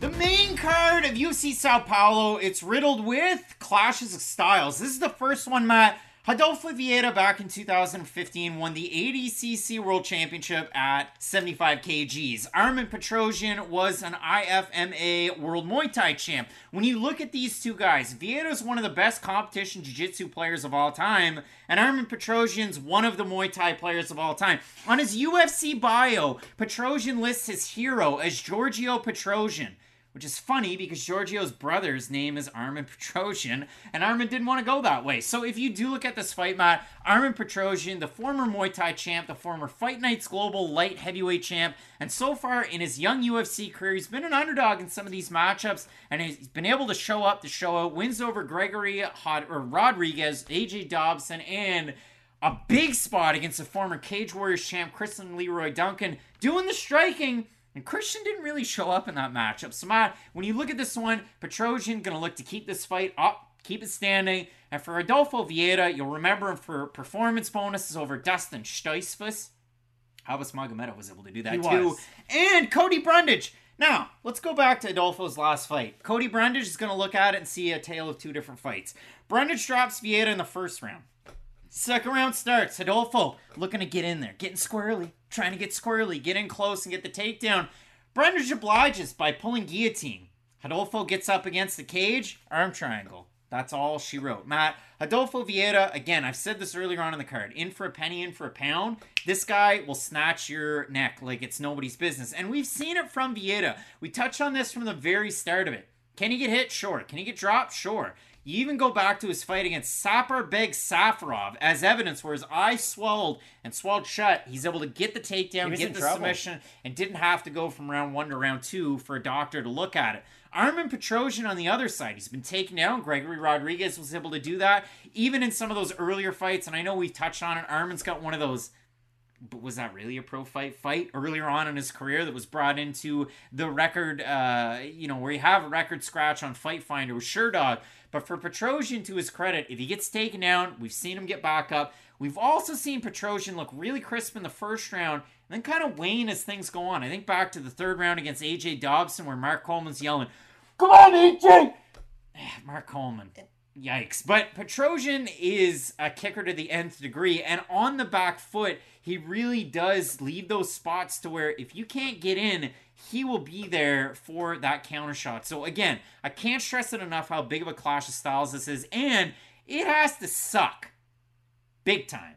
If Friday's weigh-in day and it's also your birthday, so happy birthday to Armen Petrosyan on weigh-in Shout day. out. The morning's bad, but that night, I don't know if he has Lennox Lewis nights, but that night, gorge yourself with the food. Indulge. I have a really hard time with this fight, and I, I kind of laughed when I saw that the odds were near even because nobody has any idea what to do with this fight. You bring it up. There are a number of Clash of Styles on this main card, and this one does lead it off to quite the start, right? Because if Petrosyan's going to have any success, it's not going to be with his back on the mat. I can certainly tell you that. And I, I think both guys can have a cardio advantage by the third round. That was the only thing I wanted to say. Not that either guy has great cardio, but let's say Petrosyan can defend a lot of those takedowns with more of the footwork than him just trying to brute strength out of it with the underhooks. Then I do think his cardio is going to look a little bit better than a guy in Rodolfo who might have to shoot for those takedowns from longer away. But on the flip side, the exact same thing can be said for Rodolfo. If he's able to secure a couple early takedowns and really force Armin to get back up to his feet, because that's what he is really good at doing. And to his credit, he does work to try to get back up to his feet. But if Rodolfo's constantly grabbing those wrists and breaking him back down, it's just going to burn him out that much more. And that's why I think it's a weird fight, because both guys have an easy chance to win this in the first round. That's easy to say, right? Like,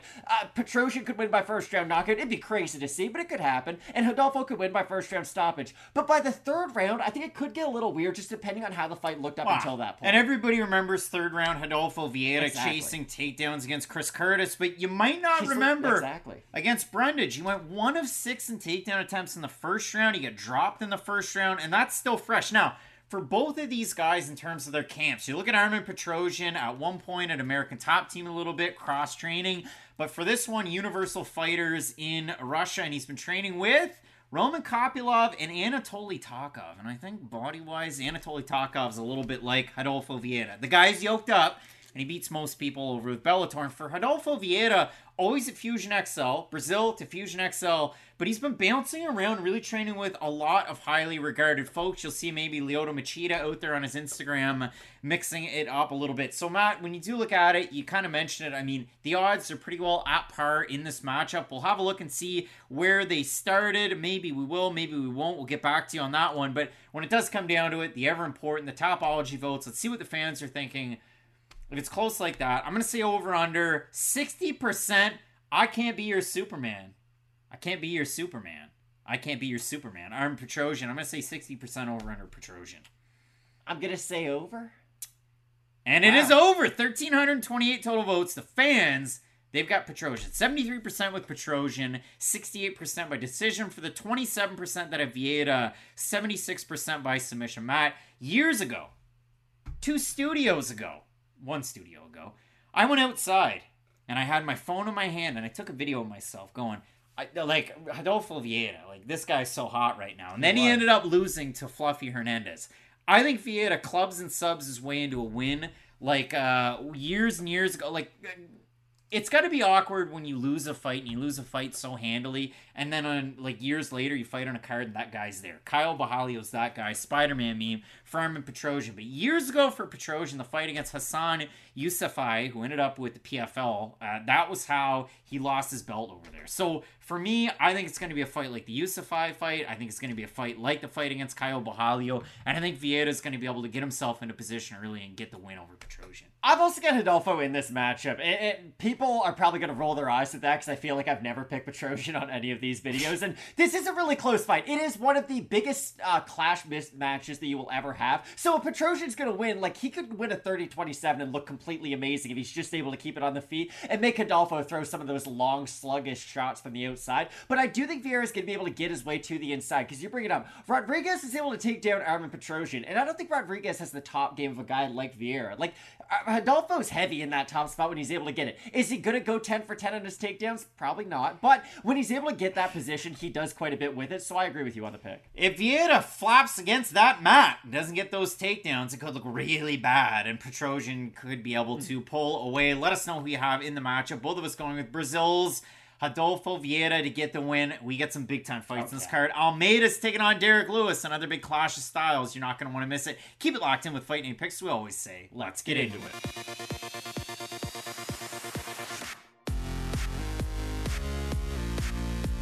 It's another one of those clash of styles coming up this weekend. A man who's perennially near the top of the card in a young UFC career. We have the natural, not Robert Redford. It's Caio Borralho. He's going to be taking on Abus Magomedov. And Matt, it all depends on when people watch this video. It could be just before or on Halloween. And if it is, Happy Halloween. And if it's after, well, you know what? The folks, they probably have a little bit of the loot at home. So I get I get some Sour Patch Kids here. I got all the Maynard's greats. Uh, how, some Swedish fish if you want them. For our American listeners, Smarties. You know, Smarties. It's been a while since I've had a Smartie. Well, then eat some. Go ahead. But for Caio Borralho, to make the references, I mean, Halloween, it's one of those things where you're able to squirrel that candy away. It's a little bit like Shutter Island. It's a little bit like Stairway to Heaven. It's a little bit like the show on Netflix, Midnight Mass. Caio Borralho has been a bit of a slow burn for UFC fans. And why do I say that? Because he's fought four times in the UFC. Three of those four fights have been co-main events, including his two first UFC fights. Now, the UFC's done a bad job with co-main events, and with Abus Magomedov, they've done a bad job with main events too. But for Caio Borralho, his last time out, it was a co-main event, and he took on Husar, Michael Oleksiejczuk. And he got his first UFC finish, and he got a bonus, and he looked amazing. And now all of a sudden, it's not a slow burn. You're right up there. For Abus Magomedov, years ago, people remembered him as that guy, that really flashy striker with the really nice Anderson Silva front kick. And by the way, UFC debut did that against Dustin Stoltzfus. But like years ago, Magomedov, I mean, against Louis Taylor, eating that left hook and going down, eating just untold punishment in the second round on Canada Day against Sean Strickland. And I'm not making this up. My wife, our in laws, they were over. And our, our backyard, the trees go down, and off the back deck, you can see downtown a great, great festive Canada Day fireworks show. As I'm sitting there watching the screen, what did I watch? I watched Sean Strickland get walked down for a round against Abus Magomedov. And then I watched the beginning of a champion, Matt. Abus Magomedov wilted under the pressure and had nothing left in the second round. So I'm a little bit surprised that for a guy that likes to take a lot of time off between fights, that he's back in there so soon after getting clowned in the second round. And I know this sounds really harsh, but Magomedov looked terrible in that he did round. not look good. He looked awful. And I don't normally take that angle. He looked terrible. And for Caio Borralho, this is where it gets interesting. He's such an awkward striker, whether it's from Orthodox or Southpaw. He's got that long range, he almost karate. We already mentioned, or I mentioned Machida in the last Exactly. fight, training with some big fighters. Borralho looks like a carbon copy. He's, a grappler trying to imitate Lyoto Machida. He's got good kicks when he does, He does. decide to. He's got really nice odd angle punches. I don't think that's the way to do it I against just about to Magomedov. But we'll see how this one plays out with Magomedov, a UFD staple, training an American top team for this one, and Borralho at his uh, combat club and fighting nerds down in Brazil. I think this is a really, really good fight, a really interesting fight, and a huge buy low spot on Abus Magomedov. It is a really big opportunity for both guys because if Magomedov is able to go out there and beat this, uh, beat Borralho, it, he does get back into that spot, right? Like this is by far the best win he's had in the UFC. I'd say you'd rate this over the Stoltzfus win. So for Magomedov, I know he didn't look good against Sean Strickland, but at this point, like you said, we saw the beginnings of a champion. Israel. Adesanya didn't look good against Sean like, Strickland. Guess what? You're not your best version when you fight that man, it turns out. Sean Strickland's really good. But the two big points I wanted to touch on, I'll kind of sure I'll circle them back into yours. Magomedov did have a lot of success early on against Sean Strickland, but once that distance started to get collapsed, he didn't have an answer for as many of the boxing combinations of Sean Strickland. Not that Borralho was going to go out there and close the distance in the same way to stay in the pocket, but he could use the takedowns to close the distance and collapse that pocket in a very similar manner. But you bring it up too, his tendency to stand at range is going to open up a lot of the benefits of Magomedov. And if Abus is able to, sometimes he will put his back up against the cage even if he's in a beneficial position. I will bring that up. But if he is able to lean back, back, really let his kicks flow, and throw, throw some of those up the middle shots, not only are they going to hurt Borralho and hurt his gas tank to the body, but if he throws enough up the middle attacks, Borralho's going to think, hey, I can't just shoot for takedowns against this guy unless I do eat one. And again, Magomedov fought good level competition with the PFL. He lost in the million dollar fight against Louis Taylor. He went back on the regional scene with EMC, gets a win over Slavisa Simonovic, who was making his pro MMA debut. He's a tough matchup 40 and guy. 65 Bosnian boxer. And you had a first round 47 second Kimura win for Magomedov. His next time out, he took on one Cesarius Kejic over at KSW 57. He gets a win there, gets it by finish, and then he blasts Dustin Stoltzfus. Again, Magomedov, underdog in this role. Borralho is favored. I think the weirdest fight Borralho's had in the UFC is fight against, you know who it is, Mahmoud Muradov, where Muradov was going for takedowns. Borralho wanted to strike with a really good weird. boxer. It was just an oddball fight. Borralho ends up getting the win. He is, again, favored in the matchup. We have a look at the Tapology votes, Matt. I'm going to let you set it because I feel like the odds are down on Magomedov because he looked bad against Strickland in the second round and he lost by finish. And I think the fans are going to have Borralho, but I'll let you set that. I think like 85% for the natural. I'll say over 85%. Oh boy. 1,298 total votes, 90% Borralho, 31% by decision, 51% by submission. For the 10% that I'm Magomedov, 55% by knockout.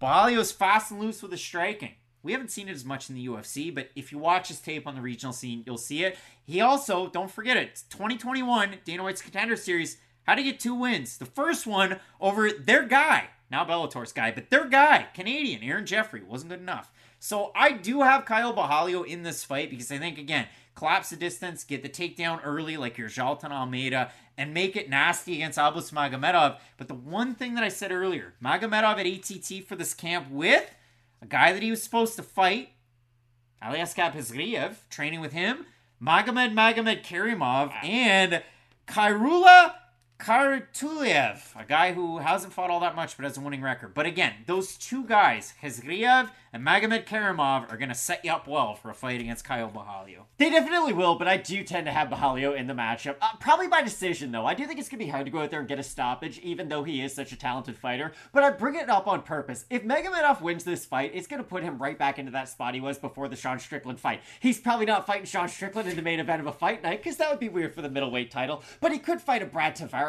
next. Just one of those guys who's in the mix and always has been. And I honestly think that for both guys. Whoever wins this fight, I could see them getting like a Brad Tavares type name. Because Dricus Du Plessis is a guy who I was thinking of, but he's far too high up in the division, and that'd be a bad matchup He's popping his pants off and wearing a South He's America getting wild in underpants with his buddy, yeah, in front of the Eiffel Tower. And when it comes down to it, Matt, the UFC, they don't do gimmicky fights. That's why Francis Ngannou went away, and that's why Abus Magomedov got a main event based on merit and talent alone. So, Matt, in this one, both of us going with Brazil's Caio Borralho to get the win. Some big time fights left on this main card. Matt, I know that we're excited about that main event. Oh, Jailton yeah. Almeida taking on Derrick Lewis. You're not going to want to miss it. Keep it locked in with Fight Night Picks, we always say. Let's get into it.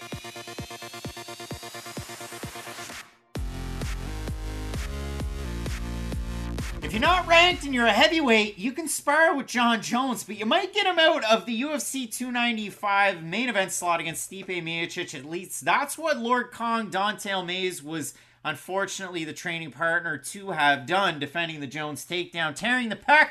But Don'Tale Mayes, he was also getting ready for a fight, and he's going to be taking on Brazil's Zé Colmeia, Rodrigo Nascimento. This is a guy who at this point 10 and 1 the lone loss to chris Daukaus he was favored to beat Daukaus and since then it's been an interesting ride and for Don'Tale Mayes apart from the john jones fanfare he knocked out the legend, one of the greatest heavyweights of all time. All the fights that he's had, the former champ Andrei Arlovsky, Don'Tale Mayes was able to go out there and finish him his last time out. So Mayes gets to move forward. He gets to take on Nascimento. Nascimento, you'll remember, he's on a two-fight win streak, but you won't remember them. Why? Because they were awful fights. He has a split decision win over Tanner Boser and a split decision win over Ilir Latifi. Matt, those fights don't put your name on a poster, but fuck it. Let's put them on the main card right before the co-main event. Unranked heavyweights, they for some reason they court favor with the UFC, and we get another spot here. So Matt, I know every Don'Tale Mayes fight I talk about something he never uses unless he's fighting Josh Parisian. That's his judo, slamming that cup into Parisian's face time and time again. And for Zé Colmeia, what do we know for? His boxing, but it hasn't looked all that great, and he's looked a little sluggish his last two fights. And that is the disappointing thing to see because that was his X factor in the heavyweight division. He's not a big kicker, he's not the greatest striker of all time, but his strikes are really fast when he's able to throw his boxing combinations. And when he gets into range, I like the way he's able to roll with some of the shots coming back his way. But you're right to bring up, he has looked a little bit sluggish, and I do wonder if it's the threat of the takedown coming back his way. Not that Ilir Latifi's the greatest fighter of all time, but if he was going to win that fight, he was going to use the offensive wrestling. And uh, Tanner Boser to a lesser degree, but still, he can go out there and get it done with the wrestling as well. I have a hard time with this fight, though, because for me, I thought Mayes did look decent against Arlovsky, but there's also another part of me that says, is that just the end of line for Andre? Because Arlovsky was able to hold on for like eight extra years just fighting prospects because he changed his style and he wasn't getting knocked out, right? He was much more of a volume heavy guy. I just don't know if he can eat those shots anymore. So there's a part of me that thinks Dante Has put it all together and his boxing's good. He's got nice hands. He can also throw in combination.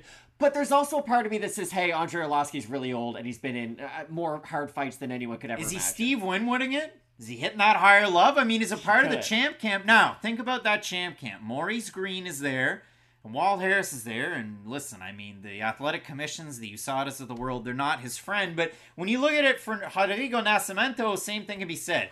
Go back three fights ago. It's a no contest on Nascimento's record. He loses the first round to Alan Baudot, a real thing that happens, and then he rallies through and finishes him in the second round. It's a no contest because the Nevada State Athletic Commission, a little bit of ritalinic acid. Listen, I mean, you're a baseball player and you want to be able to see that pitch coming in, mash those dingers. Well, hey, a little bit of that, a little bit of this. But for Nascimento, it's a no contest on his record. Again, I think with that and the time away, we just haven't seen that same Chris Stryker that we saw when he was taking on some of those bigger names. And I mentioned it for Nascimento, coming out of a big gym, American top team, Mike Brown over there, training the big guys, Pahumpa as well. So we'll see what version that we get of Nascimento. 13 fights right now as we tape this, 13 Brazilians, all littered down the card, none of them facing off against each other. We'll see if that kind of hometown rub for the favorite. Does the winner of this get a ranked opponent? Because I brought it up earlier in the card, right? It feels like there's the top 15 in heavyweight, and then a lot of guys outside of that could beat each other on most given days. I just I struggle with where you project Well, either one of these guys with a good I, win. I hope Nascimento does because he is ranked. So I hope for Nascimento's sake he does get a ranked fighter. And I think a guy like Jairzinho Rozenstruik, That's a great call, honestly. might be the next uh, guy for that. Just style for style. Don't give You're right, just- Jairzinho another wrestler. I just worry with Nascimento if he goes out there and wins another really close fight like the last because you're right, they were not fun to watch at all. If he does go out there and repeats that, I just feel like they're going to have him be another stepping stone for another guy. But uh, when he's able to put together the boxing, it is really nice because he has that great threat of the jiu-jitsu as well in the back pocket. And I do think his grappling, if he's able to get on top of a guy like Don'Tale Mayes, could really overpower him. like he did when he submitted Don'Tale Mayes years ago, because that's right. This is a rematch, and Nascimento is 1 0. He was able to get the win over Mayes a number of years ago. Matt, we have a look at the odds in this one. Nascimento favored in the rematch. Baby, now we got bad blood, Matt, in Taylor's version, 1989. Kendrick Lamar gonna be out. there? I don't know. We'll see. But Matt, when we do have a look at this one, I'm gonna say over under 80% Nascimento in the Uh, second. I'll fight. say over. They've been wild. And it's way over. 1,332 total votes, 90% Nascimento, 44% by decision, 35% by submission, 14% by knockout. For the 10% that have Mayes, 70% by knockout. I think Nascimento beats him again. I think it's a little bit of mind games. It's a little bit of fluffing it and getting those two wins in a row. You get confident when you're back home. You hit your stride. Nascimento gets a win and holds a spot in the rankings. no, I think it's a great point. I couldn't agree more. I've also got Nascimento. Matt, some big time fights on this card. Let us know who you have in this matchup. Both of us going with Zé Colmeia, Nascimento to get the win. It's one half of the Flying Bonfim hmm. brothers next. Gabriel Bonfim is going to be taking on Nicolas Dalby. You're not going to want to miss it. Keep it locked in with Fight Night Picks. We always say, let's, get, into it. It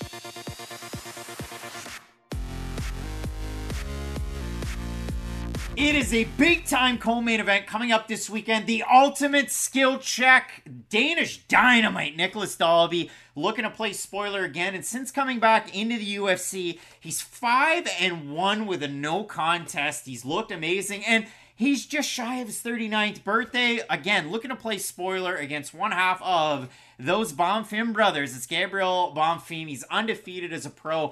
All three of his UFC wins. First round submission finishes. He's got a Von Flue choke, ladies and gentlemen. And his last time, or last couple of times out, again, Munir Lazzez with the guillotine. Trevin Giles, Giles getting back up out of it. And he's probably thinking, oh no, not that Zach Cummins fight again. Oh yeah, that Yep. Zach Cummins fight again. Bonfim pulls back. He adjusts himself into a guillotine and he gets it done. So when it does come down to this one, Matt, a lot of people are going to be high on the younger fighter, and how could you not? He had an undefeated boxing record. He's looked amazing inside of the cage, and all of those wins, just awesome finishes and awesome submissions are out there too.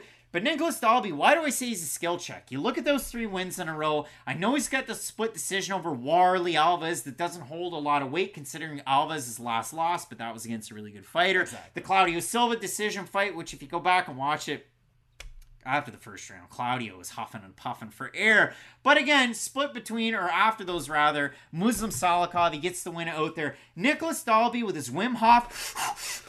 He just loads up on the breathing for the first round, the second round, the third round. Dalby, I don't care if he was 25, I don't care if he's nearly 39. He's got three round cardio. He shows up to fight, and he's always the same version pretty well in every single fight. He can give you an awesome fight of the night, like he did in the Cage Warriors title fight against Ross Houston. Of the great fight. He can give you the weird scrambliness against Alex Oliveira when he came back into the UFC at home in Copenhagen.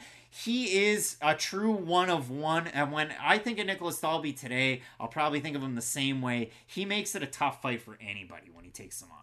So like Lady Gaga in that Bradley Cooper movie. I'll always remember us this way. Me and Nicolas Dalby of all people.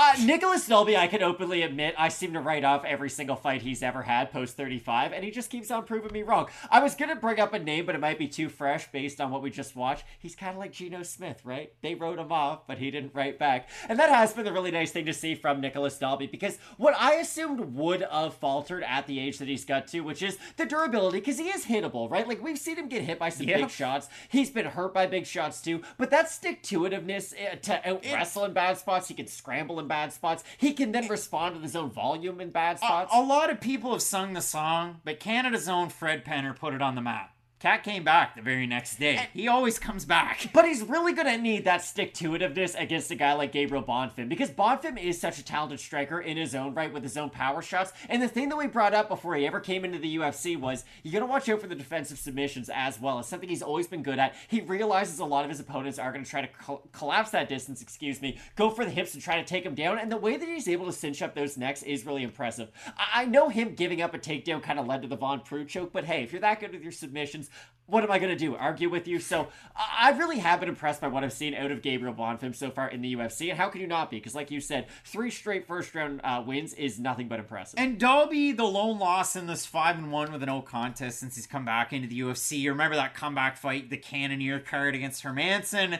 The one loss is to Tim Means, but the no contest that nobody talks about was against Jesse Ronson. Ronson coming in at 170, up a weight class on short notice. Now, he's a Samurai 165 top grade, the super lightweight. Je- Jesse Ronson in Quebec right now, but against Dalby, he drops him and he submits him.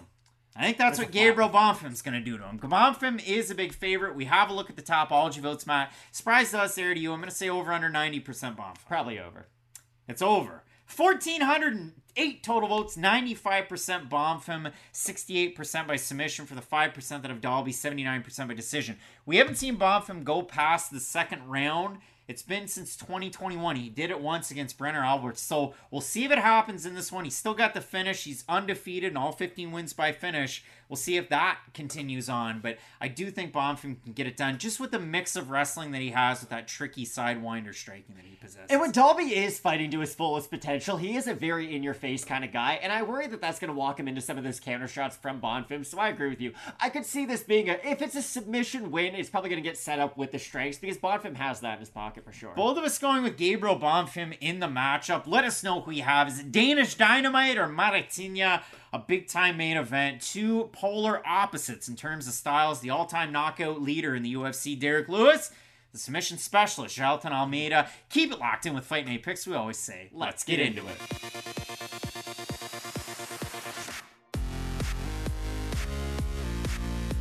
Finally, time for the main event of the evening. UFC Sao Paulo, Jailton Almeida taking on Derrick Lewis. And Lewis really getting a big opportunity in this main event, putting himself back up there once again. His last time out, a big time first round flying switch knee Insane. to ground and pound knockout win over Marcos Agerio de Lima. I'm sure the Brazilian fans are going to be amped about that. And if you can believe it, for Derrick Lewis, I mean, having all of this UFC experience, having two title fights, one for the interim belt against Ciryl Gane, one for the real McCoy at UFC 230 against Daniel Cormier.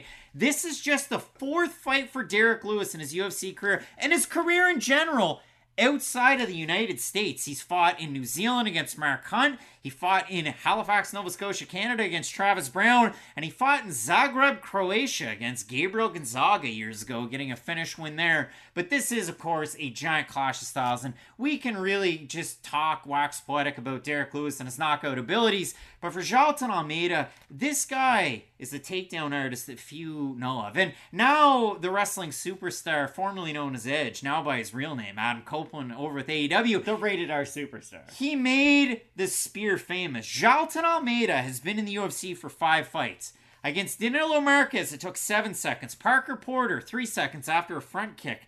Against Anton Turkalj, 12 seconds. Against Shamil Durkimov, a front kick caught, a left hook eaten for his troubles, and then, yeah, eight seconds. And then against Jairzinho Rozenstruik, four seconds. What does all that mean? Jailton Almeida takes an average of just over six seconds to land his first takedown attempt in his UFC fight. He knows what he's good at. It's insane. So the ultimate takedown artist is Jailton Almeida. You know how good his grappling is, his submission ability, his his ability to soften up his opponents, wrap the legs, and then get to the back. It's second to none in this division, and he's on a rocket ship to the top. So he gets a big opportunity. It's a really big name, and Lewis gets to silence critics once again. It's an interesting matchup because we can go on, like you said, for as long as we want to about how much of a clash of styles this is. But the biggest question mark I have about Jailton Almeida at this stage of his career is when will he start to get predictable with some of those takedown attempts? Because that's I don't know, six point eight seconds. But no, but the problem is when are people going to be able to take advantage of that factor? Because everybody knows it's coming. So how are you going to stop it? It's very similar to Demian Maia when he was on his run, right? Everybody knows he's going for the rear naked choke, but he just kept on getting it on every single fighter. And for Almeida, I do think at a certain point he is going to face that test, and that's why I was so excited for the Curtis Blaydes fight. Because for whatever critiques that you want of Curtis Blaydes' game, the guy can grapple. Like he is an absurdly good wrestler. And I think we would have seen Jailton Almeida on his back. In a situation like that, it would have been really interesting to see how he would have done. Now, Curtis Blaydes isn't the aggressive fighter he was in that Overeem fight. That would look insane if he would do that every matchup. But I think it really would test Almeida and the totality of his skill set in the gas tank as well. To see him get out of some of those bad positions. Whereas this fight is really and you hate to sound like such a meathead, but it is the truth. Can Lewis land that one big shot? And I know for him that one shot can come in a variety of different ways. We've seen him throw spinning back kicks in person. He won his last fight by double switch knee, like you said. Like the guy has that one knockout punch, but he has it available in a plethora of different ways. I just worry that that's not enough against somebody like Jailton Almeida, who's shown how dominant he can be. And the thing, I know what you're gonna say, probably not, but but Derrick Lewis, he could just get up, and that is going to be a factor because Derrick Lewis does have surprisingly good grappling defense. I would say he can't get stuck in bad positions, but his ability to just simply get back up to his feet has been quite impressive. Almeida's just such a dominant presence in that position, though, and like you said, he throws the ground and pound, and that's gonna keep your hands occupied up here and not getting back up to your feet. I mean, UFC 293 to now, you look at all of the main events. You had Strickland beating Adesanya. You had the draw Grasso Shevchenko. You had Gamrot beating Fiziev. Green beating Dawson. Barboza beating Yusuff. It's all of these veterans getting wins and all of these underdogs getting wins. Now, Makhachev beat Volkanovski, and that kind of set the trend back into the normal way. But when you do look at this fight, map for Derrick Lewis, tied at the top, I mean, fifth all time in finishes at 14, number one all time in UFC history with 14 knockouts at the promotion. He's got eight bonuses in his time. And again, he's two and one. It's a limited sample size, but two and one outside of the uh, United States.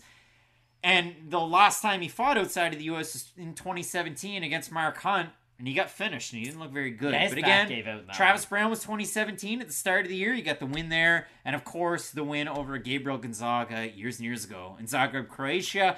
You look at this one. Lewis is the underdog. We threw it out there to you in the YouTube community tab but put it as a picture to see what the results would be. A lot more. Uh, hottest of dogs doesn't want to see us go. Uh, Daniel got to be Almeida in round two. We've got uh, Richard Koshorek saying Derrick Lewis by KO TKO, and Afui saying Almeida by submission mat. A lot of people in the comments are going Jailton Almeida. Tapology has Almeida. We might as well go to the percentage on Tapology too, just to see. I'm Is it gonna over say, 95, you think? I'm gonna say over. It's under. Look at that. 1100 uh or sorry, 1376 total votes, 87% Almeida, 79% by submission for the 13% that have Lewis, 95% have to win by uh knockout. And if you look at it for Lewis in terms of submission losses, there's only been about 3, but I look at them like you think about Daniel Cormier. He's been put in bad positions. yeah, that one was by submission. Even ugh.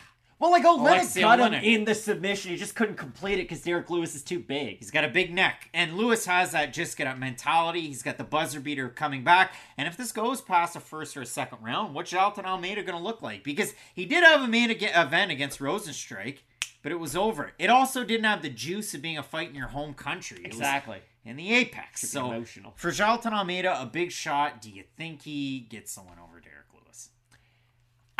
Derrick Lewis, you do want to believe in spurts, right? Like he's a little bit like Gordon Hayward on the Charlotte Hornets. If you watch him every now and then, you're like, hey, he's still a really good player. Then you watch for a full game, and it's like, hey, the injuries have taken their toll. He's not the guy he used to be. And for Derrick Lewis, you kind of have to look at him in the same light. I know heavyweights can last on for a lot longer because power's normally the last thing to go. But Derrick Lewis earlier on in his career was pretty quick too, and he's still athletic, I would say, for how big he is and the age that he's at. But you do worry that the losses and some of those injuries too. You bring up the Mark Hunt fight. The, lasting image in my head of that Mark Hunt fight is just him holding his back. He's had a lot of issues with his back. And that's something that never like you you can get over it, but you can still have issues with it for a long time. So I'm Jailton Almeida, but I bring up his predictability on purpose. He's a I think at a certain point, someone is going to take advantage of the fact that, hey, he's going to shoot from a mile away. If I just backpedal immediately, I can probably avoid the first one. And if you can make him pay on some of those in betweens, and like you said, get him in that third, fourth, and fifth round to place Derrick Lewis has been much more than uh, Jailton Almeida, maybe he can win this fight.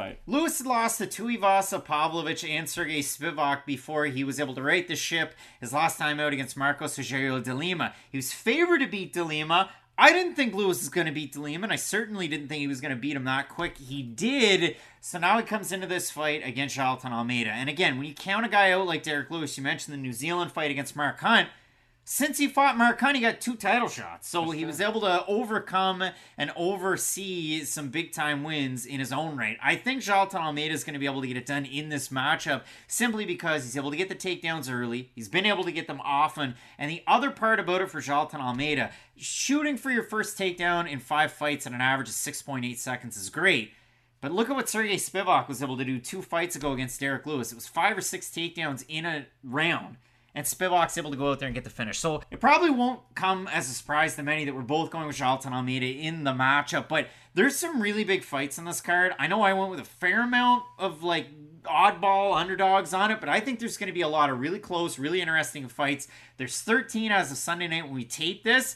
Lucas Alexander kind of out there, doesn't have a fight with David Onama Exactly. anymore. So if anything does change on this card, from now until UFC 296. You can find us here at Fight Night Picks. We'll update you as best we can. But again, I know there's some really interesting ones, and you mentioned a really fun possible fight of the night that's on this card. There's a lot of those out there. There definitely is. I love the Elizeu Zaleski dos Santos versus Rinat Fakhretdinov fight. It's a fun fight to be earlier on on the whole entire card. The Petrino Bukauskas fight should be a really fun one as well. And of course, Magomedov versus Borralho. That should be a really interesting one because the winner of that's probably going to get a big name opponent their next time out. So many clashes of styles. You can find us on X and Instagram at Craig Allen FNP, at Matt Allen FNP. You're going to want to keep it locked in with Fight Picks. We always say, let's get into it.